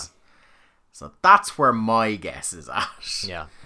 I think anything north of 6, and it's good times. I think if they get north of 10, it's fucking voodoo. There is some black magic going on under the hood there, because I can't imagine, unless there's a serious scale down in graphical fidelity when you dock the thing, that processor playing those kind of games, like with what we've seen that Zelda look like, I can't see 10 hours plus coming out of that thing. No. So I'm saying lowball estimate 4, pie in the sky 10 on the dot. Now 6 or 8 I'd be pleased with. There are many, many places these days when travelling where plug sockets are now readily more available. So USB ports in a lot of planes. That was one of the things I was thinking of. Like if there is a charger that is compatible with USB, that would be beneficial. Killer app, but I imagine there'd be a third party one that will come out. Sure. But yeah, so that you can plug it into your laptop on you, not for it to connect, but just for it to charge, or plug it into the back of your seat on an airplane. If I can get one so I can plug it into the cigarette port in the car, that'd be great. Yeah, anything like that. But I imagine, this is Nintendo we're talking about, they know handheld. And pretty much every handheld has had some sort of charging solution, you know. The cigarette lighter charger is not a new thing for Nintendo handhelds, so even if the battery isn't great, I would imagine they will have thought of these things about how, you know, chargers are readily available. It will, at the very least, they will make sure that the charger for the tablet is fairly lightweight. Yeah. The absolute death, by the way, the absolute worst case scenario is if they haven't really thought this through and you have to charge it in the docking station. That's the absolute, I'll put my head through this table. That's so dumb. That cannot be. It can't be. No, this is just. I refuse. This is me setting the bar nice and low, so that anything that's announced, I'll be happy about. Like if they announce that, then just we'll call this off. Burn it all down. Yeah. And then the other thing, and this was weird, this was something you put in the news items, and we're starting to move off Switch now, and that's that at launch there will be no handheld only package of the Switch. But to me, that's, I mean, it's kind of a redundant point. Who would want that? Well, it's like, if it's a cheaper option, you know. Why would it be?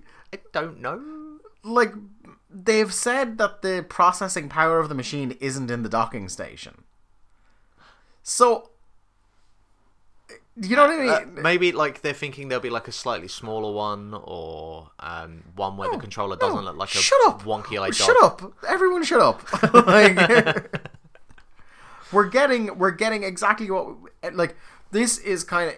If this is pulled off, this is making everybody pleased to some extent. The people who don't want them to leave the home console market and the people that want them to focus on the handheld market, both audiences are getting satisfied. There is still one person out there who doesn't like this for one reason or another. No, there are people who are just like... Oh, I legitimately saw on one of the video game podcast Facebook pages, within moments of this trailer, someone went, well, that's it. Rest in peace, Nintendo. I was like...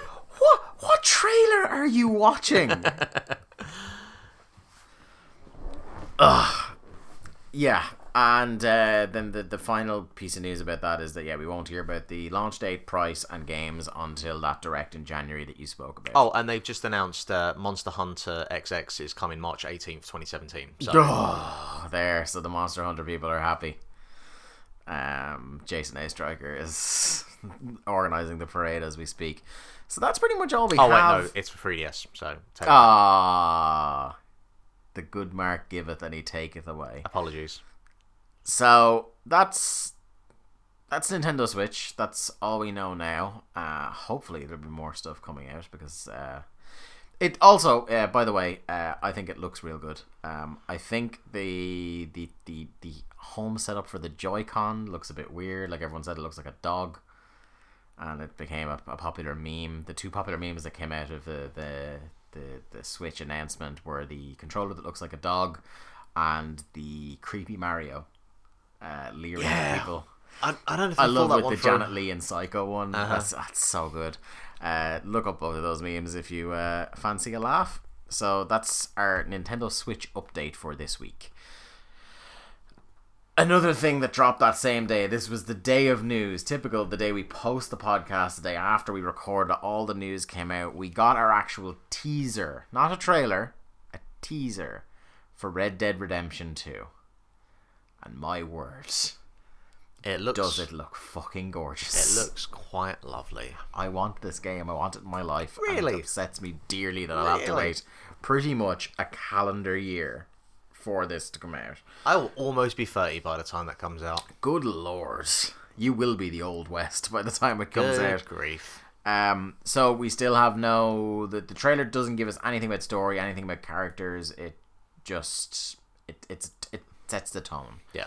And the tone is... This is the...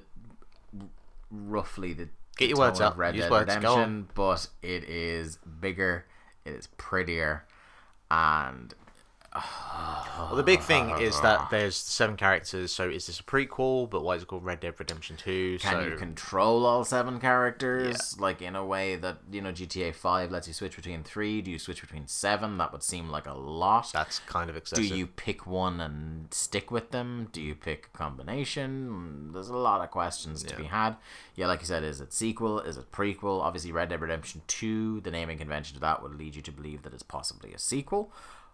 But who knows, because there were a lot of rumors that this game was coming, and when the rumors the game was coming, they were accompanied by rumors that it was a prequel, which will make it even weirder that it wasn't called like Red Dead Retribution or something else. It would make the naming convention very strange. I would lean on the side of it being a sequel because Rockstar aren't dumb, and I don't think they would go back in the timeline, but the naming convention go forwards in the timeline. Also, I think Red Dead, remember John Marston, we're going to use him again, is a little bit too long to put on the box art. Yeah, so. So looking very much forward to that. Check it out on YouTube if you have the time. Bethesda. Alright, here's the big one for me, alright? This is... So there is a trend that's occurring in video games as of late.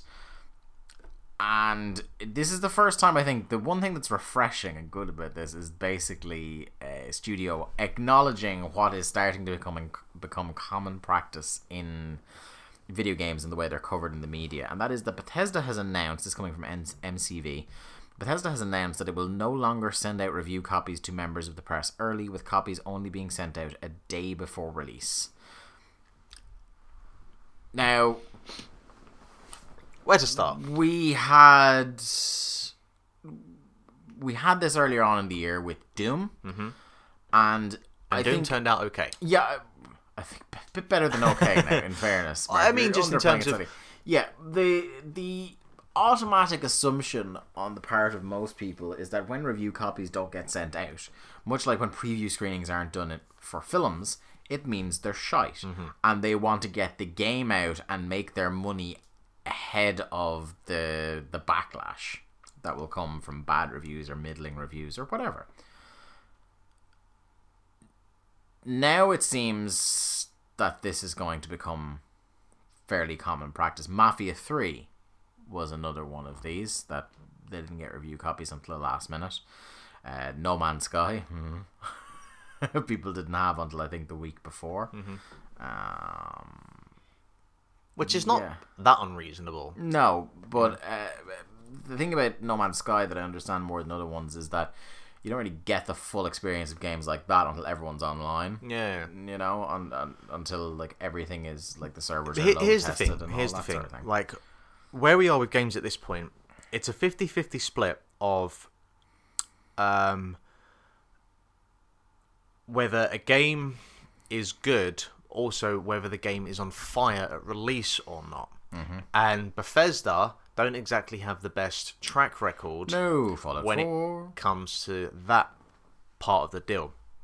So it's crucial for a consumer to know a game at launch whether it's on fire or not. Interesting as well that, like I said before in the show, Skyrim is out tomorrow, and Skyrim was notorious for being on fire on PlayStation when it came out on PS3. Yeah.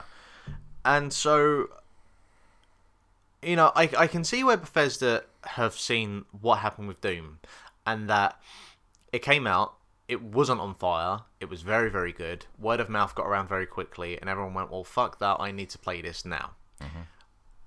That was, for me... a little bit of lightning in a bottle. I don't think they're going to get that every time. Now, they'll probably get away with Skyrim. Well, I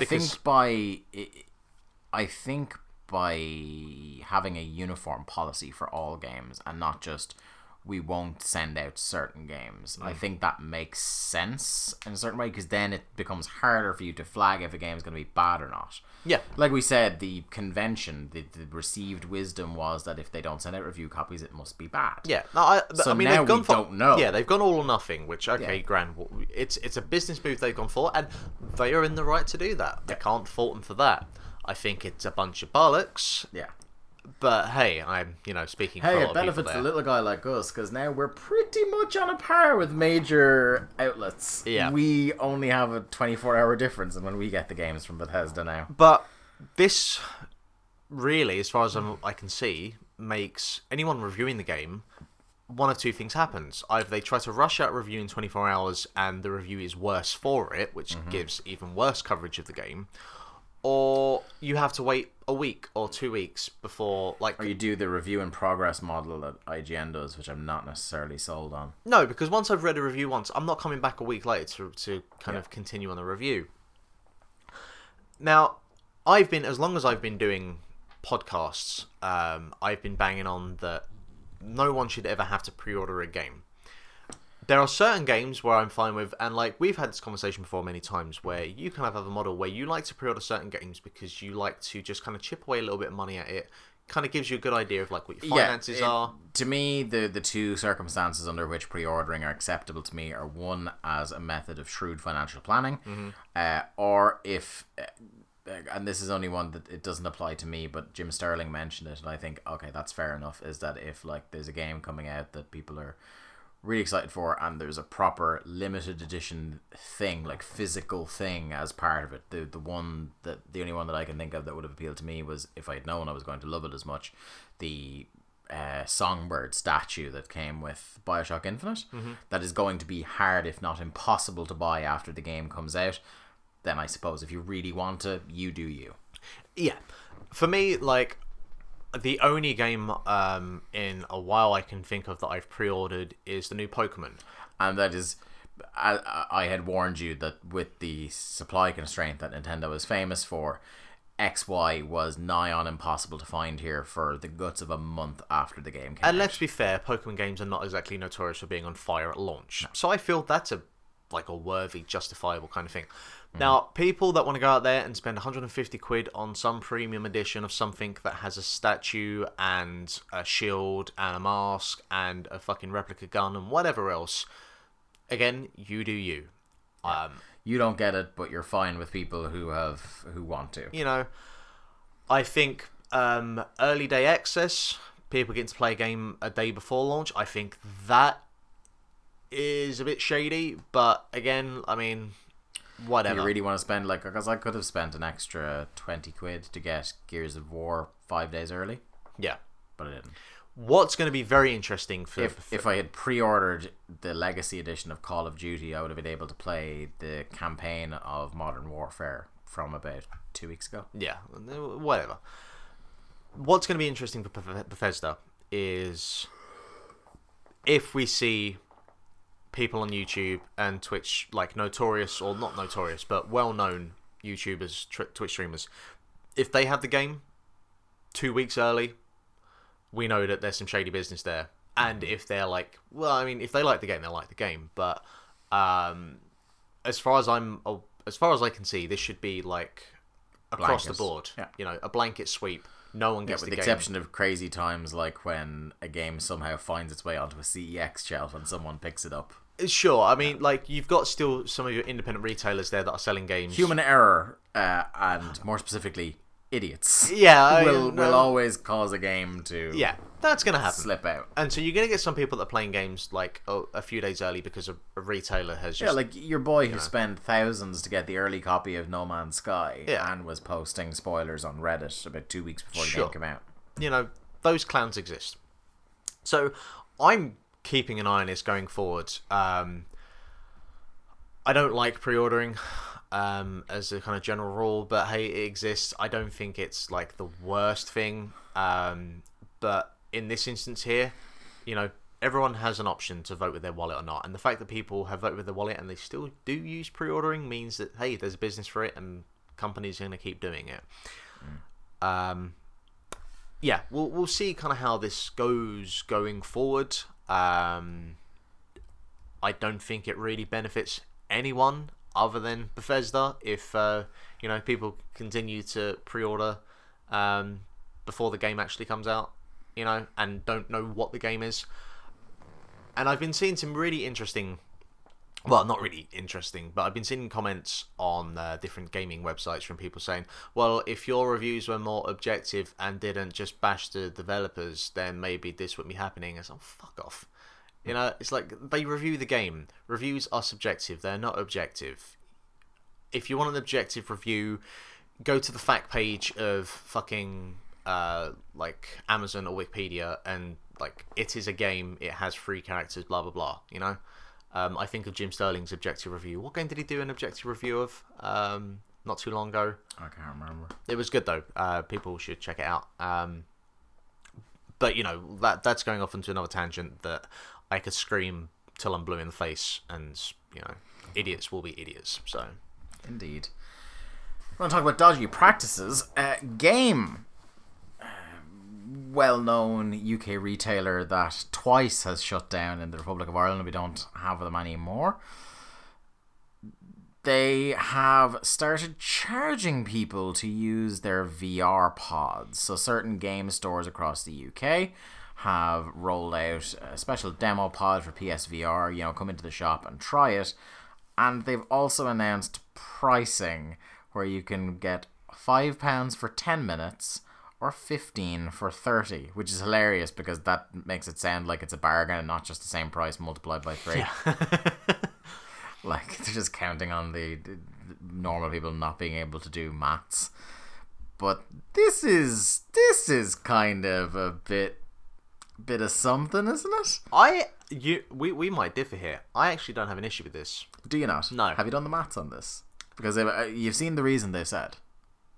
What's that? The reason they said they're charging for this is to pay for staff so that the staff can be standing there. Oh, that's bollocks. Yeah, because the average minimum wage in the UK at the moment is £6.70. Yeah. Which means that you are paying approximately 4.5 people to stand there watching. Yeah, no. All of that's bollocks, and they're going to come up with their corporate bullshit terms for it. But I don't have an issue with it because... they can do what they want, really. That's a terrible excuse. No, it really is. Yeah, it is. Defend yourself a bit better if you're going to say something's bollocks, mate. Go on. I don't know. Give it a go. It doesn't offend me. I don't know. I'm not. I see this, and I don't think it's as outrageous as other shady bullshit things I've seen. It's the. As long as we have been around, as long as there have been game stores, there are demo pods for consoles in stores. And they have never charged for them. There's PlayStation 4s, Xbox Ones just sitting in shops we use, all that sort of thing. You can walk up, you can just play the game, you can walk away. They don't charge for it. Well, there is obviously the difference here that you do need to have a person manning the pod. Do you need 4.5 people? No, you don't need 4.5 people. Well, then you're profiting from it. Of course you're profiting from it. Why would game not want to profit from it? We have just said... Just because it makes sense from a business perspective does not mean ethically it makes sense. No, ethically it's bullshit, but as we've just discussed, they've shut down twice here in this country. They're going to do everything they can, from where we've seen with GameStop shops, where they basically don't even look like a game shop anymore. They have one wall which is games and then another wall which is all merch, which is what H&V were doing before they closed down, which is what CEX stores are going to be doing. They're going to be completely changing how they look. I can't not bash it because it makes sense business from a business perspective, however shady it is. You have yet to provide, though, say, a defense for why this is not horrible from a consumer point of view. Because I think the people that would be buying a PSVR are the kind of people that would pay £5 to €5. Would you not think that the best thing to do to sell PlayStation VR would be to let anybody try it and not put a paywall around it? No, because I don't think people are going to be going into game to buy PSVR. I just don't think. If they can see it and they can try it for 10 minutes... I would walk in and try it if it was free. I will not go past a paywall to pay for it. Well, no. No matter what the price is. But I mean, £1 for 10 minutes. I think we are kind of different because I have no desire to buy PSVR. Okay. I have no desire to buy PSVR. The age group that are probably most interested in PSVR are young kids. No, I reckon people most interested are people from the age of about 21 to 35.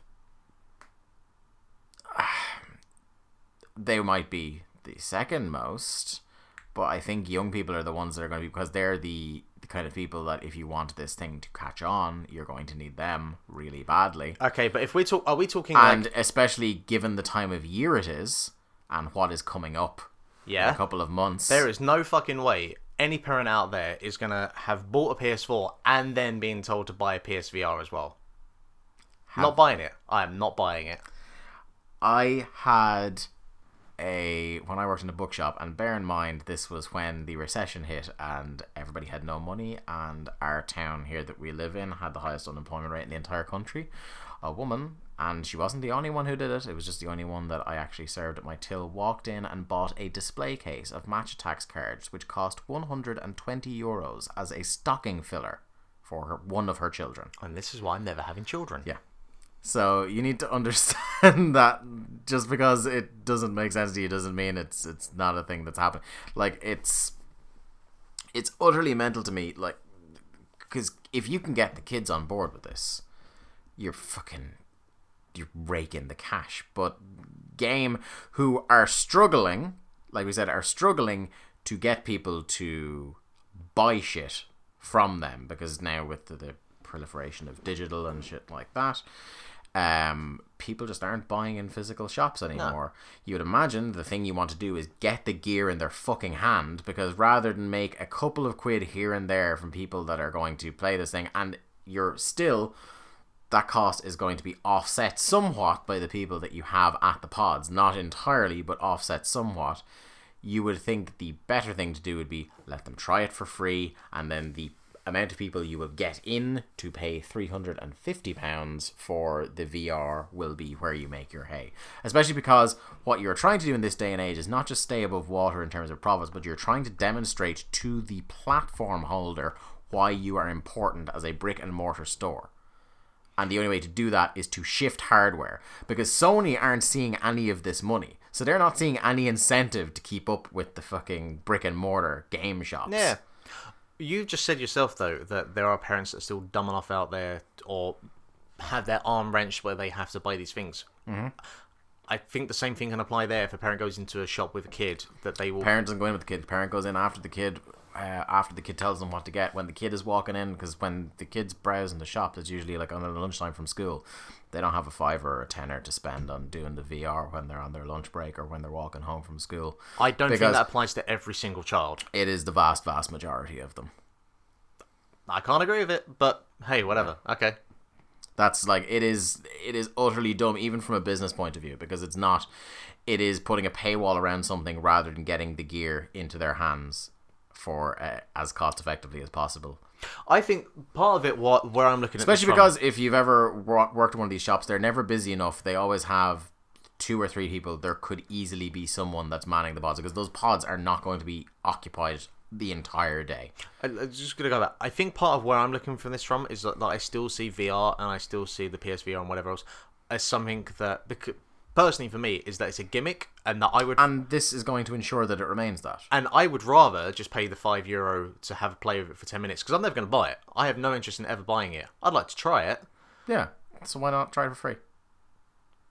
But I'm fine paying €5 to play it for 10 minutes and then walk away and never have to do it again. But you shouldn't have to. Well... no one's telling them, Game, that they can or cannot do it, and if they can do it, they're going to do it. But... Look, I can't say anything. If I'm willing to spend €5 on a fucking cup of coffee from Starbucks, I cannot complain about paying €5 to play VR for 10 minutes. Yeah, it is just, to me, the economics of it is beyond fucking stupid. It makes no sense from a business point of view. It makes no sense from a promotional point of view. It makes no sense from the consumer's point of view, because it's a sunk cost. You're getting a demo of something that you can't take home with you, and you are paying what is an extortionate amount of money for a very brief period of time. It makes no sense. It also is an element of bad faith, because it is not going to be perceived by some as Game doing it. It's going to be perceived as Sony doing it to the consumer. So it's an absolute mess, and it should be a bigger story, but it's not. Well, I mean, if Sony want to kind of jump in and say something and do something about it, at that point, that's on them.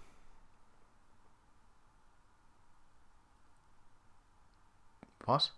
Well, you're saying there that it perceived that this is like of Sony's intentions. If Sony feel that they're getting negative backlash from this, at that point, it's on them to do something, to say something. I mean, it is and it isn't, because I don't think the PlayStation have no, once they're not promoting it actively as a Sony led initiative, which they're not, because if you look at their press statement, they have no legal obligation to Sony to stop doing it. Oh no, I know that. So even if Sony told them to stop, they wouldn't. No, but they're not even that to say to stop, but for Sony to come out and just say this is nothing to do with us. And how would the kids and the parents know about that? Well, okay, only people following it like us would. Yeah, you know what I mean. But anyway, like, we're just gonna kind of go round and round on this, but yeah, it's just it's sketchy.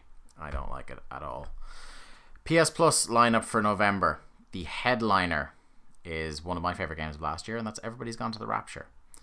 I'm very much looking forward to this coming out, seeing what a lot of people who didn't get the chance think about it. I think it's a very beautifully crafted and artistic sort of game.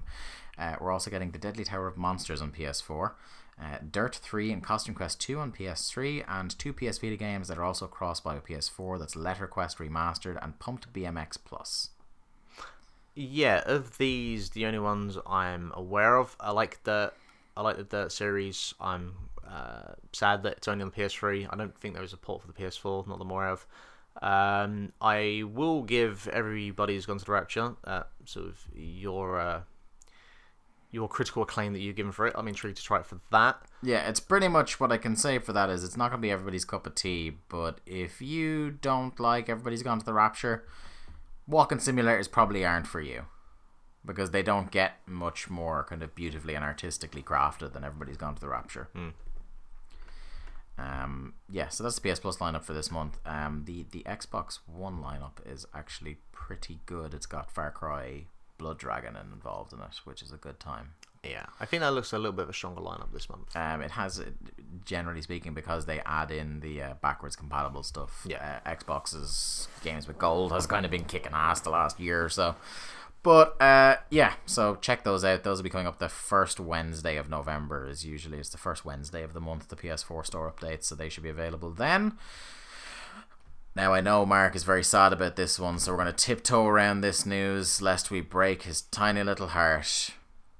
Uwe Boll has retired from directing. Has stepped away from the chair. Has stepped away from threatening to fight people. He is known for his derided video game movie adaptations like Alone in the Dark, Blood Rain, House of the Dead, Far Cry, Postal, and In the Name of the King, a Dungeon Siege Tale. He is retired, saying that this is, quote, "The market is dead." This is from Eurogamer. "You don't make any money anymore on movies because the DVD and Blu-ray market worldwide has dropped 80% in the last 3 years. I want to know where he got that fact from. I just can't afford to make movies. I can't go back to student filmmaking because I've made so many movies in my life, and I can't make cheaper and cheaper movies at my age. It's a shame. I would be happy to make movies, but it's just not financially possible."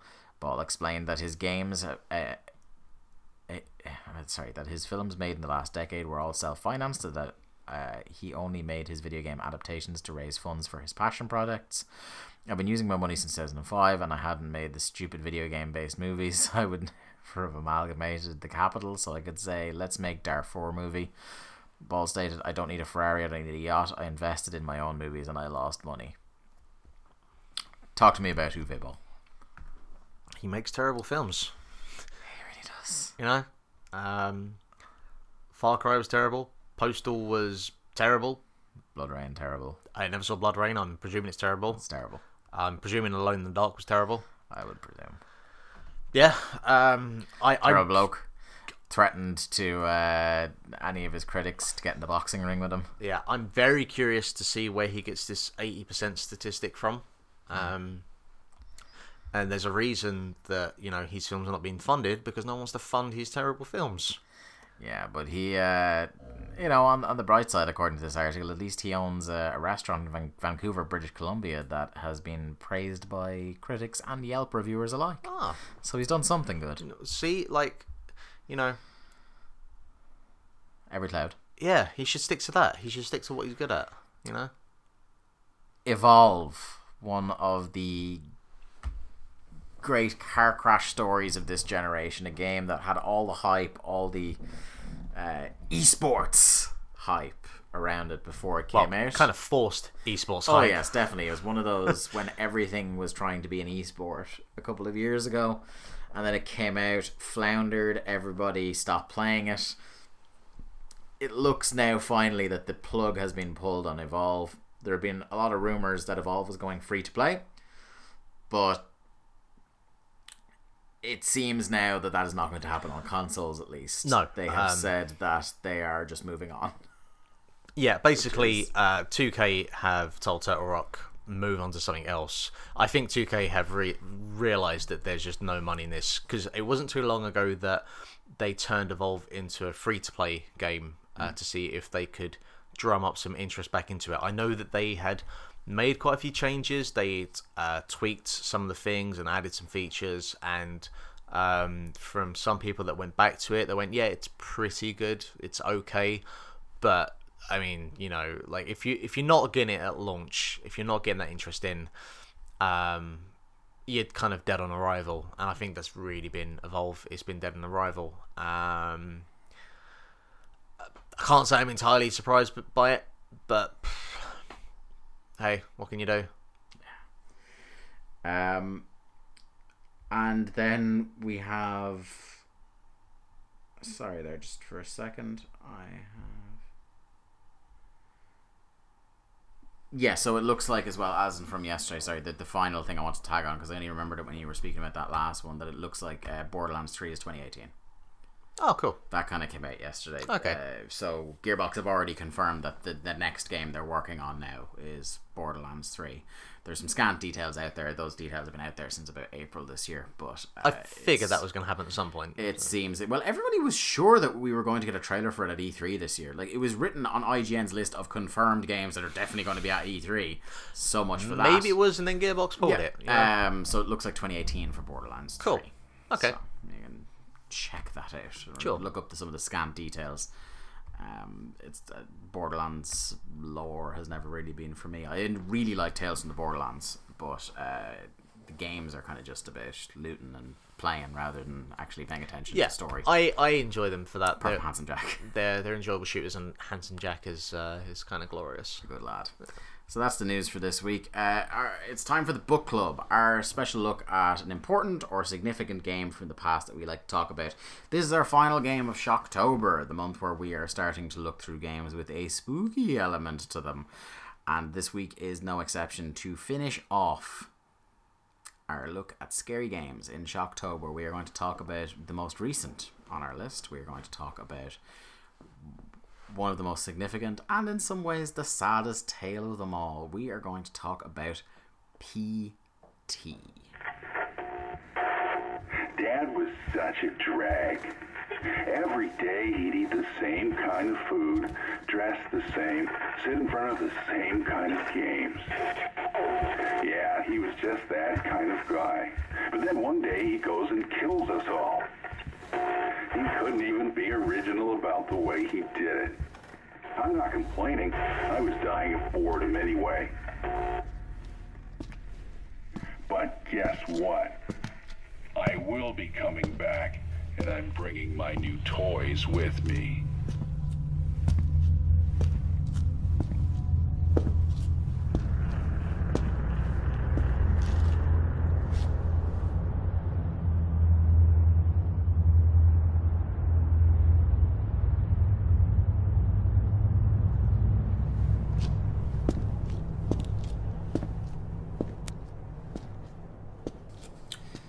PT, short for Playable Teaser, is a first-person psychological survival horror video game developed by Kojima Productions under the pseudonym 7780S Studio and published by Konami.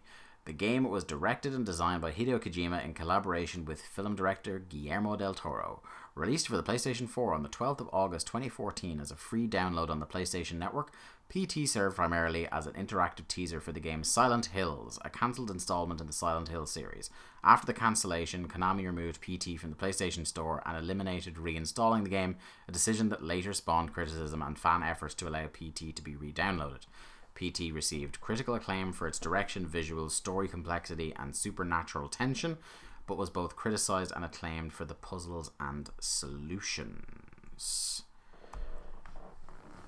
Now, Mark, I've made no secret on this show that I am a fan of the Silent Hill franchise. When it is done well, I think Silent Hill 2, 3, and to some extent 4 are among the greatest horror games ever made.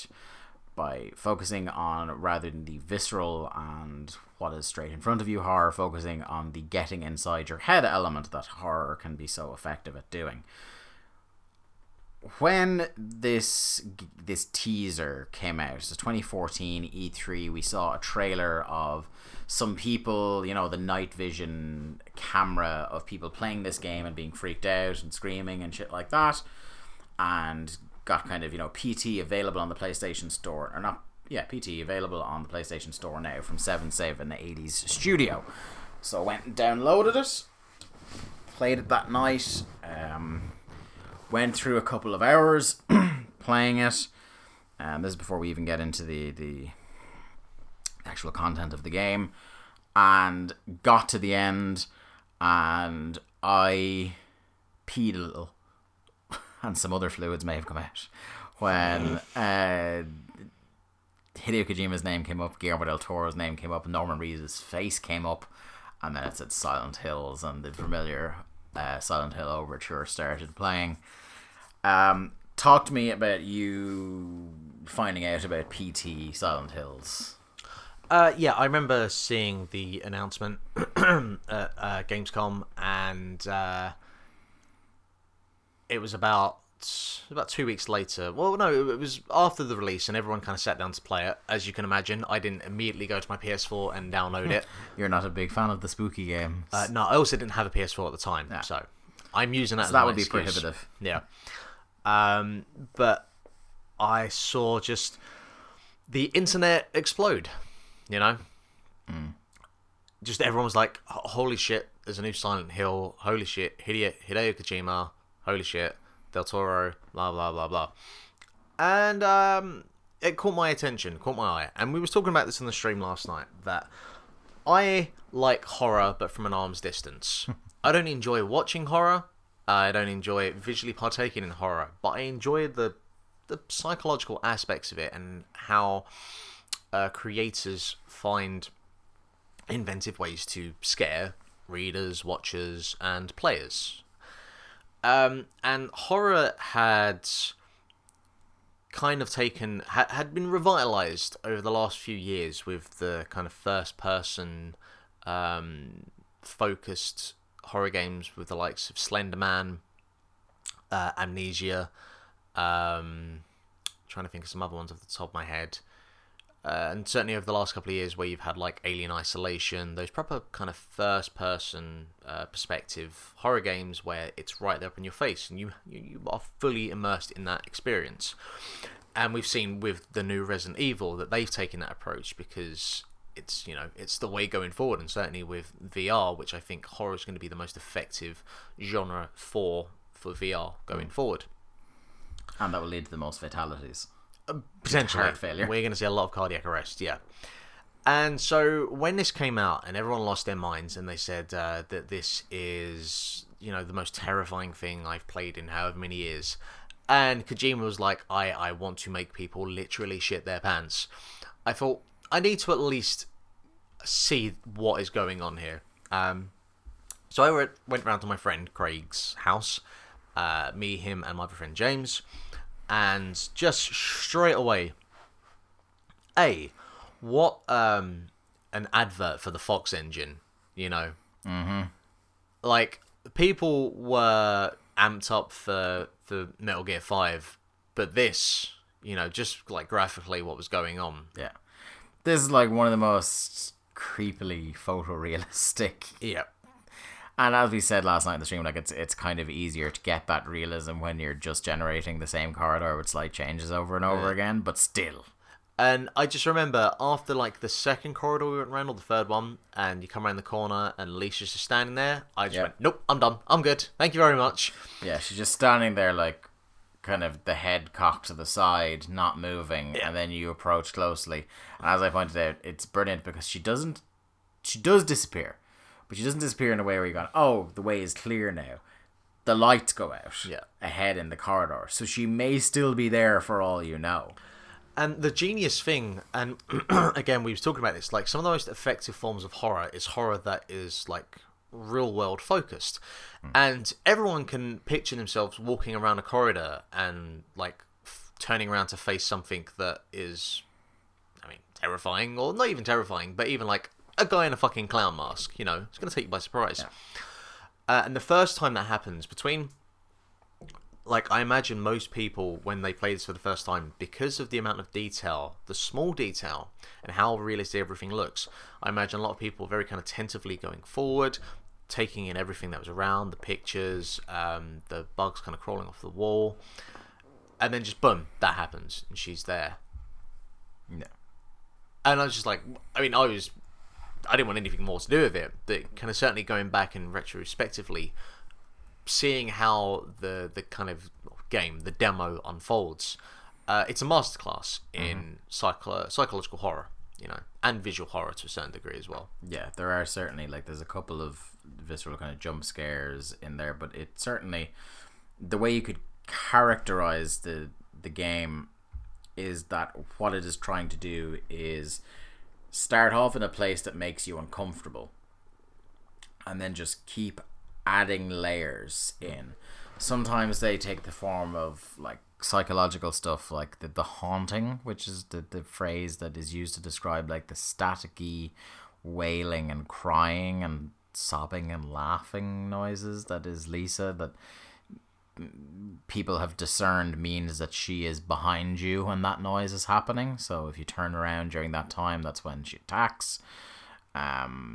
So that's kind of the more psychological side of things, that the way the sound design is done. But then there are kind of the very overt things it does. There's a couple of jump scares involved, like I said, when she attacks you, or there's a bit where something happens when you look through the crack in the bathroom door, or when you look through the peephole in the wall.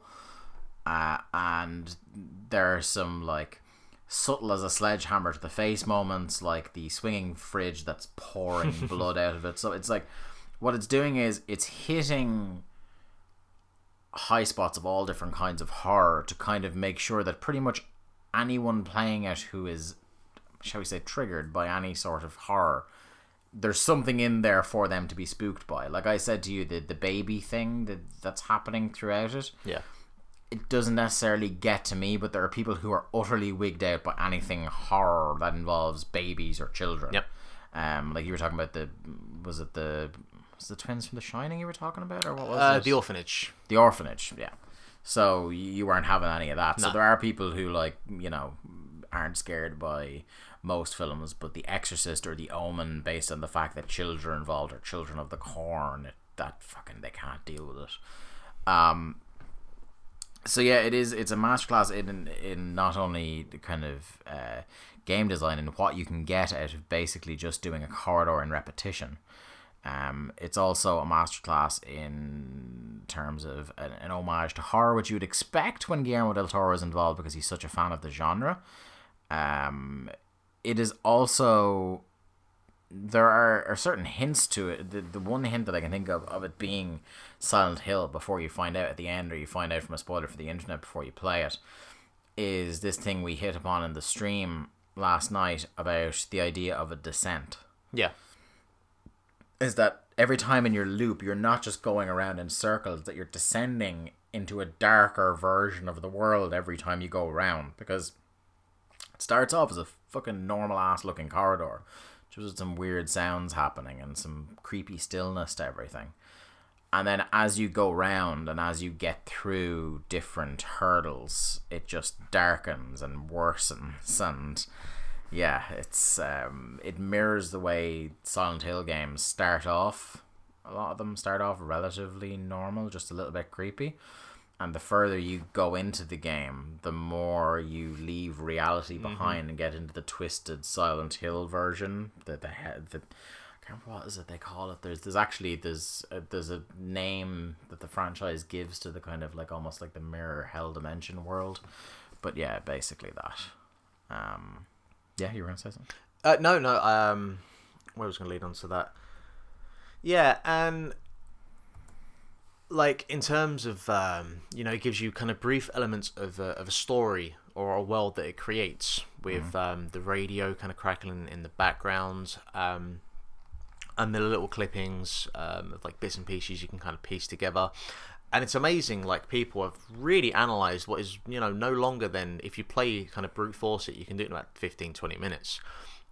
But there's so much that I've seen online that have analysed this to death. What do you classify this? Do you classify it as a game or a demo or it's called a playable teaser, but yeah.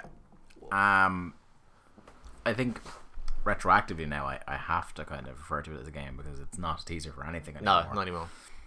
And there is that base level of interactivity and challenge and engrossment that takes place in a game. So it is a game, but more strongly I'd identify it as an experience because the teaser is, we don't know if that was, even if Silent Hills had come out, if that was ever going to be anything like what the game was. Well, this is the thing, because of the last thing that happens where it comes out of the first person, you see Norman Reedus and he walks off down the street. That's the big question. It's like, would it have been a first person experience? Would it have been a traditional Silent Hill game? Would it have used elements of both? Like, if you've got Norman Reedus there, you're going to probably want to be seeing Norman Reedus, if you're using his talents. And one of the big questions, and like games like Alien Isolation have been critiqued with this, where for the first couple of hours what they're going for works, but then it becomes that's all the game is, and it gets a little bit tedious after a while. So I wonder whether how they would have kind of continued doing something along these lines. Yeah, I think the way, one of the things people criticize about the PT is the obtuse nature of the puzzles that are taking place in it. Which, Silent Hill games... Well, yeah, the puzzles in those and the riddles in those can be quite obtuse, but I take what they mean because it is a particular level of frustration. But if I may, what I would venture to guess is that is done deliberately in order to, like, I mentioned this idea of discomfort, and horror, and there's kind of, because they're so obtuse and you're so desperate to figure out and continue the loop and try to get out of there, when the puzzles are this obtuse, I think it really adds to the oppressive feeling of the game. It's like, oh my god, I'm never going to get out of here. Yeah.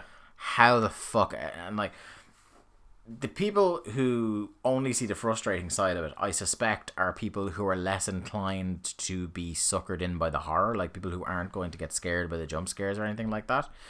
I imagine someone who's really, like, if you had committed to playing the full thing and didn't know what the puzzles were, right? I'd have been there forever. And you just had headphones in, but you would get more and more distressed as time went on because that haunting keeps coming around. Yep. So you know that she's still in there with you. Yep.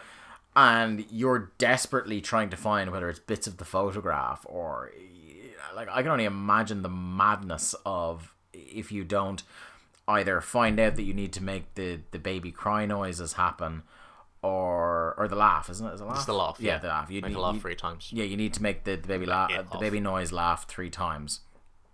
If you don't either deliberately find out that that's what you're supposed to do, or you don't, like I did the first time I played through it, accidentally make it happen. I can only imagine that you would get really, really, really, really bugged out. Well, yeah, because the first time, and if you don't get the idea that you need to solve the riddle to complete the loop. Yeah. So you feel like you're just going, round and round and you're trapped forever. And like the first time that it's an interesting risk to run. The first time that Lisa kind of jumps on you, you know, it's a terrifying thing to happen. Yeah. But knowing that that can keep happening if you're stuck and you don't advance. Yeah, if you don't figure out how to stop it from happening. Yeah. I pointed out in the stream how I know when it's coming and how, you know, you don't get attacked. And what I hate about, I mean, I like about it, but hate about it as well, is you have to have the headphones in, and you need to have the fucking thing turned up. It doesn't allow you to divorce yourself in any way. It doesn't let you pay any less than 100% attention, because the puzzles are difficult, the sound is important, the paying attention to any little detail that has changed is important at several points. The only way to defend yourself from Lisa is to know, like, to hear the sounds, like when you hear her walking. But certain puzzles, like, you're only going to know the writing on the wall puzzle. You're only going to know how to solve that if you're paying attention to what's changing. The photo, the pieces of the photo, you are only going to know where those are if you are looking at every small detail in that corridor. It's a small corridor, but when you're looking at everything in that much detail, it feels massive. And also when you want to get the fuck out of there because you know that this is coming. Yeah. Now, like, mechanically, it's not doing anything that we haven't seen before, because as I mentioned in the stream, Fatal Frame is a game that was a game that kind of forced you to look at ghosts through the lens of a camera to take pictures. That was how you defeated them. And it kind of uses this mechanic coming forward, although you are defenseless, you can't defeat anyone, but, you know, you have to zoom in on stuff. And, like, as you said, when you have to kind of peer through the slightly open door and, like, Lisa's head just pops out and then slams the door on you. Oh, it's an absolute bastard. But it's finely crafted horror. Yeah, because jump scares are cheap, I will admit, but jump scares are also the thing that is most likely to get somebody who is inured to horror. Even within a couple of seconds, I will know, oh yeah, I'm grand. But in the immediacy of the jump scare, the first time it happens, even I, a seasoned horror game player, will go, whoa. Yeah. But not in a kind of, sort of way, but in a kind of, whoa, that's surprising. Yeah. And then continue on my way. It's the best way you can try and get people who are dead inside. Yeah. Yeah, it's just, it really is, you know, it's a shame because the legacy of PT has been somewhat tarnished. One, by the game never coming out. Two, by the absolute fucking shit show that Konami has been, and the whole what has happened with Hideo Kojima leaving and now doing Death Stranding, which I'm very much looking forward to. Also with Norman Reedus, not necessarily with Guillermo del Toro though. And also by the real kind of petty thing was not allowing it to be downloaded anymore. Yeah. Like, people argued at the time, and I don't know what the... I'm assuming for a cost-effectiveness issues, like, why bother doing it? But Konami easily could have gone in and chopped off the Silent Hills part at the very end, and it still would be an incredible little experience on its own. But it shouldn't take away in any respect from the fact that I think it was on my list of top 10 games of the generation. It really is. It's one of the most incredible experiences I've had playing a video game in years. Yeah. It's the best horror game I have played since the heyday of Silent Hill, probably. There are some very good horror games out there in this day and age, but they're few and far between now, and Silent Hills looked like, for all the world, we were going to have another golden age of horror, and it's a shame what happened, but really, and we'll push the link in the description for the show, there are ways, safe enough ways, to go about redownloading PT. Yeah. The only problem with that is you already had to have it purchased. It has to be in your library, but just not downloadable. If you're not one of those people, if you don't have it clicked, you will, unfortunately, unless you know somebody, never get to play it, which is a crying shame. You can go onto YouTube and watch us and a bunch of other people as well, I'm sure, doing complete playthroughs of it. We did one last night that's gone up. You can check it out. It's on our, the link is on our Facebook page as well. You can check out, we did the complete start to finish playthrough of it. We did it in just under an hour. Got pretty much everything in there. Yeah. It took me 2 hours the first time I did it, but that was because with that last puzzle, which is very obtuse, I stumbled into the answer relatively quickly. I say this about PT. I look at it as more like a short story, you know? And a lot of effective horror actually works like that. I think that's probably what it was intended to be, even if the game came out. I think it was to be like a Silent Hill story. And to act as perhaps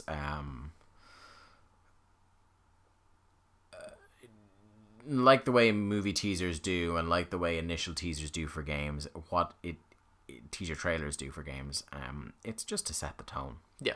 You know, this isn't necessarily the narrative of the game, but this is what the game's going to feel like. Do you think the new Resident Evil... Nope. Can I finish my question? Is it going to be that good? No, but do you think that they looked at this? Oh, yeah. Absolutely. Yeah. Like, if you watch that kitchen demo, they essentially did the same thing. So that kitchen VR demo came out last year, and the words Resident Evil 7 were not attached to it at all. No. So they didn't do the clever thing that Silent Hills did at the end, where it showed, Silent Hills. Wow. It was nearly a year later. It was at E3 this year where it finally clicked into place, where they showed the trailer. And it's a really good and well-cut trailer. But in terms of, the first-person nature of that demo and the head bobbing and the creepiness and the, you're not alone in the house sort of feel to it, yeah, it's they looked at PT and went, oh, this is what people actually want. Not some weird over-the-shoulder action-adventure shit like the last two Resident Evil games. Let's get back to the horror. So... yeah, it's funny because I imagine it would have had, if Silent Hills had come out and been in any way close to as good as PT, would lead you to believe it was going to be.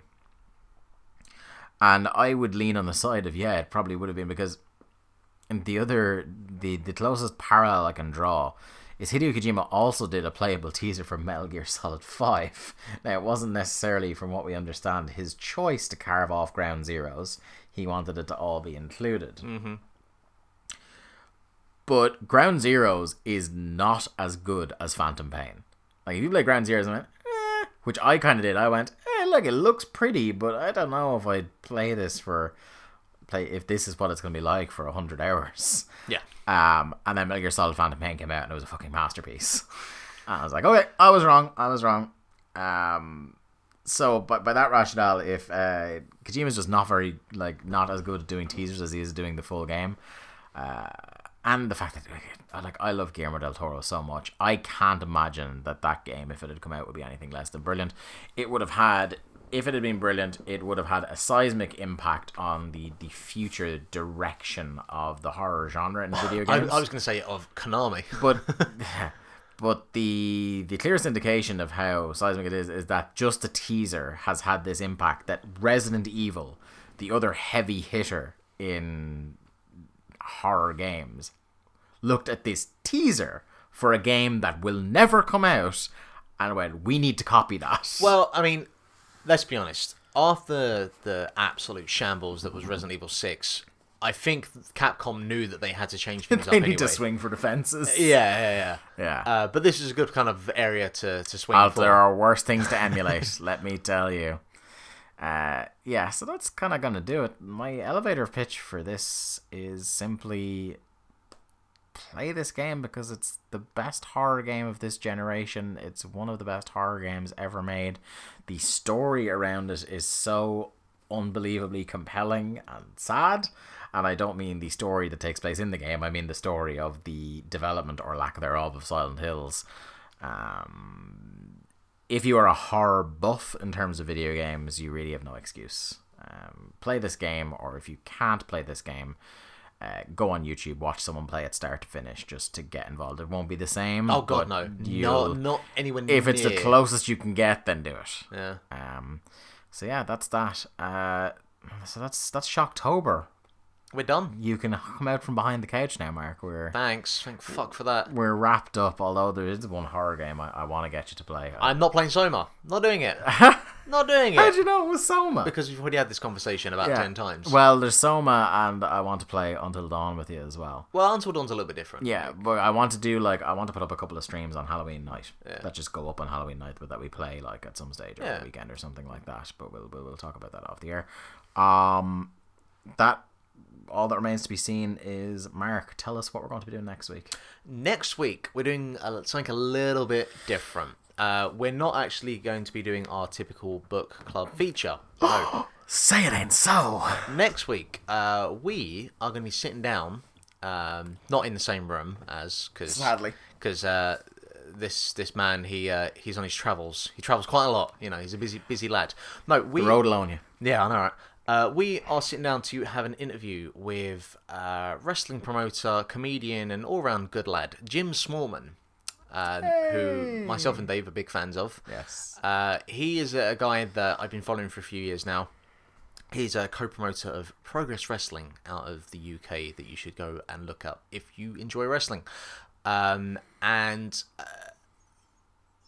things that I've kind of come to find out about Jim Smallman is he loves wrestling, loves comedy, loves his family, and loves video games.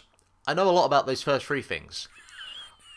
I don't know a lot about what video games he enjoys, and there's never really been a platform I've seen where he's kind of properly kind of sat down to talk about it. He's gonna kind of come on, and we're just gonna chat to him and see what makes him tick. And he's got a few years on us, so we'll be curious to see kind of what games he was playing, what cultural touchstones he has with video games. Yeah, I'm looking forward to it. A guy who has the same kind of Venn diagram of interests that we do with the comedy, the video games, and the graps. Indeed. So that is coming up next week, so you can look forward to that. So it won't be a traditional show. Yeah, we'll be back to business as usual the following week. Yes. So that's episode 42 of Link to the Cast in the Can. Can't believe we got through the entirety of episode 42 and I didn't mention that 42 is the meaning of life. Well, there you go. I got one in before the end. Yeah, and there's also a really big plant. Resident Evil. Plant 42. I'm just keeping with the horror theme. See what you've done. See what you've done. See what you've done. Linktothecast.eu is the website. That's where you want to go. Check out all our content centralized there. Following us on social media at Link to the Cast on Twitter, facebook.com/Link to the Cast. Those are the places where we post the links to our playthroughs, all sorts of things like that. We post notifications of our streams when they go live on that tweet machine at Link to the Cast, like I said. And the Twitch channel itself is twitch.tv/Link to the Cast. You will always get a notification through the tweet machine when we go live. If you want to come in and join the chat in there, we've had a few productive chats in there, and we were able to send on the article linking to how to re-download PT to a young man who was in the thread last night, who very much appreciated it. So please do join us for some of those live streams. What else we got? We have a YouTube channel. We are now, as of today, we are the top search result when you put in Link to the Cast on YouTube. Suck it, Anne Robinson. And we put up there, all our streams are archived there, all sorts of things that Mark is doing, all sorts of things that I'm doing. We have a weekly schedule where on Mondays we have Mark on Mondays, which is Mark's solo stream. Mark, what did you play this week? You are done with Undertale. So, yeah, last week I said that I'd be potentially starting a Crash Bandicoot game, but then me and my girlfriend finished Crash Bandicoot 3 over the weekend, so I figured there was no point doing that. So, I went for a different direction. There was a game in the 90s for the original PlayStation that I played a hell of a lot of called Toomba, or Toombi in Europe. And I haven't touched that game in a while. I remember playing it on the PS3 when I had to find a alternative US account to get it unlocked to play, because the PS Store was a bit of a pain at the time for that kind of stuff. But yeah, I'm going to be playing through that, and I'm very much looking forward to it because it gives me all those happy, tingly, nostalgic feels. Excellent. Tuesday is the day where we post an old book club. What went up most recently? We put something else up on Tuesday, I feel, so... Generally speaking, an old book club from a previous podcast will go up. Also an article. There was no article this week, but I was kind of occupied all weekend, so I didn't have a chance to sit down and write one. I will have one up this Tuesday. Wednesday is linked to the cast plays, and finally, Mark is free. Beyond Two Souls finished this week. Well, you say free. I mean, I'm still in a hellhole of a different kind of hellhole now.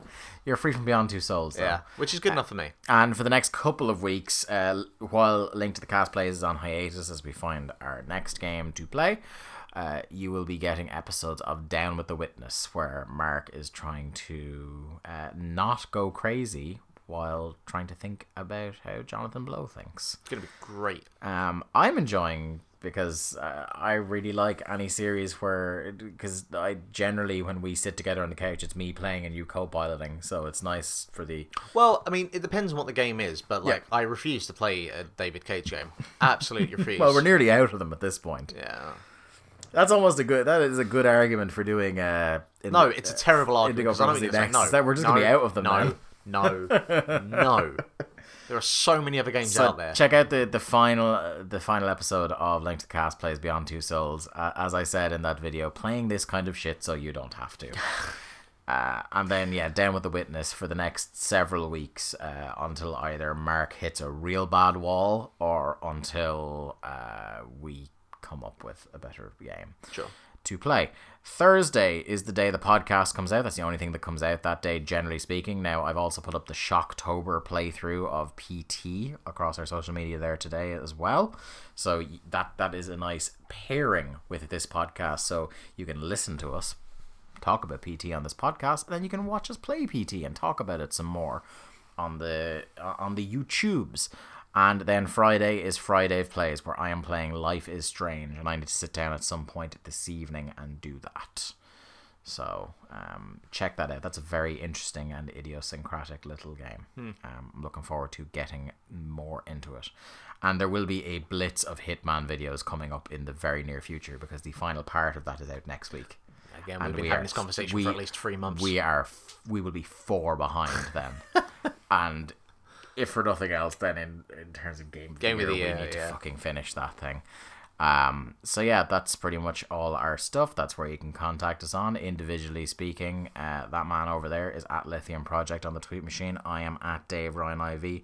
This has been episode 42 of Link to the Cast. So long, and thanks for all the fish.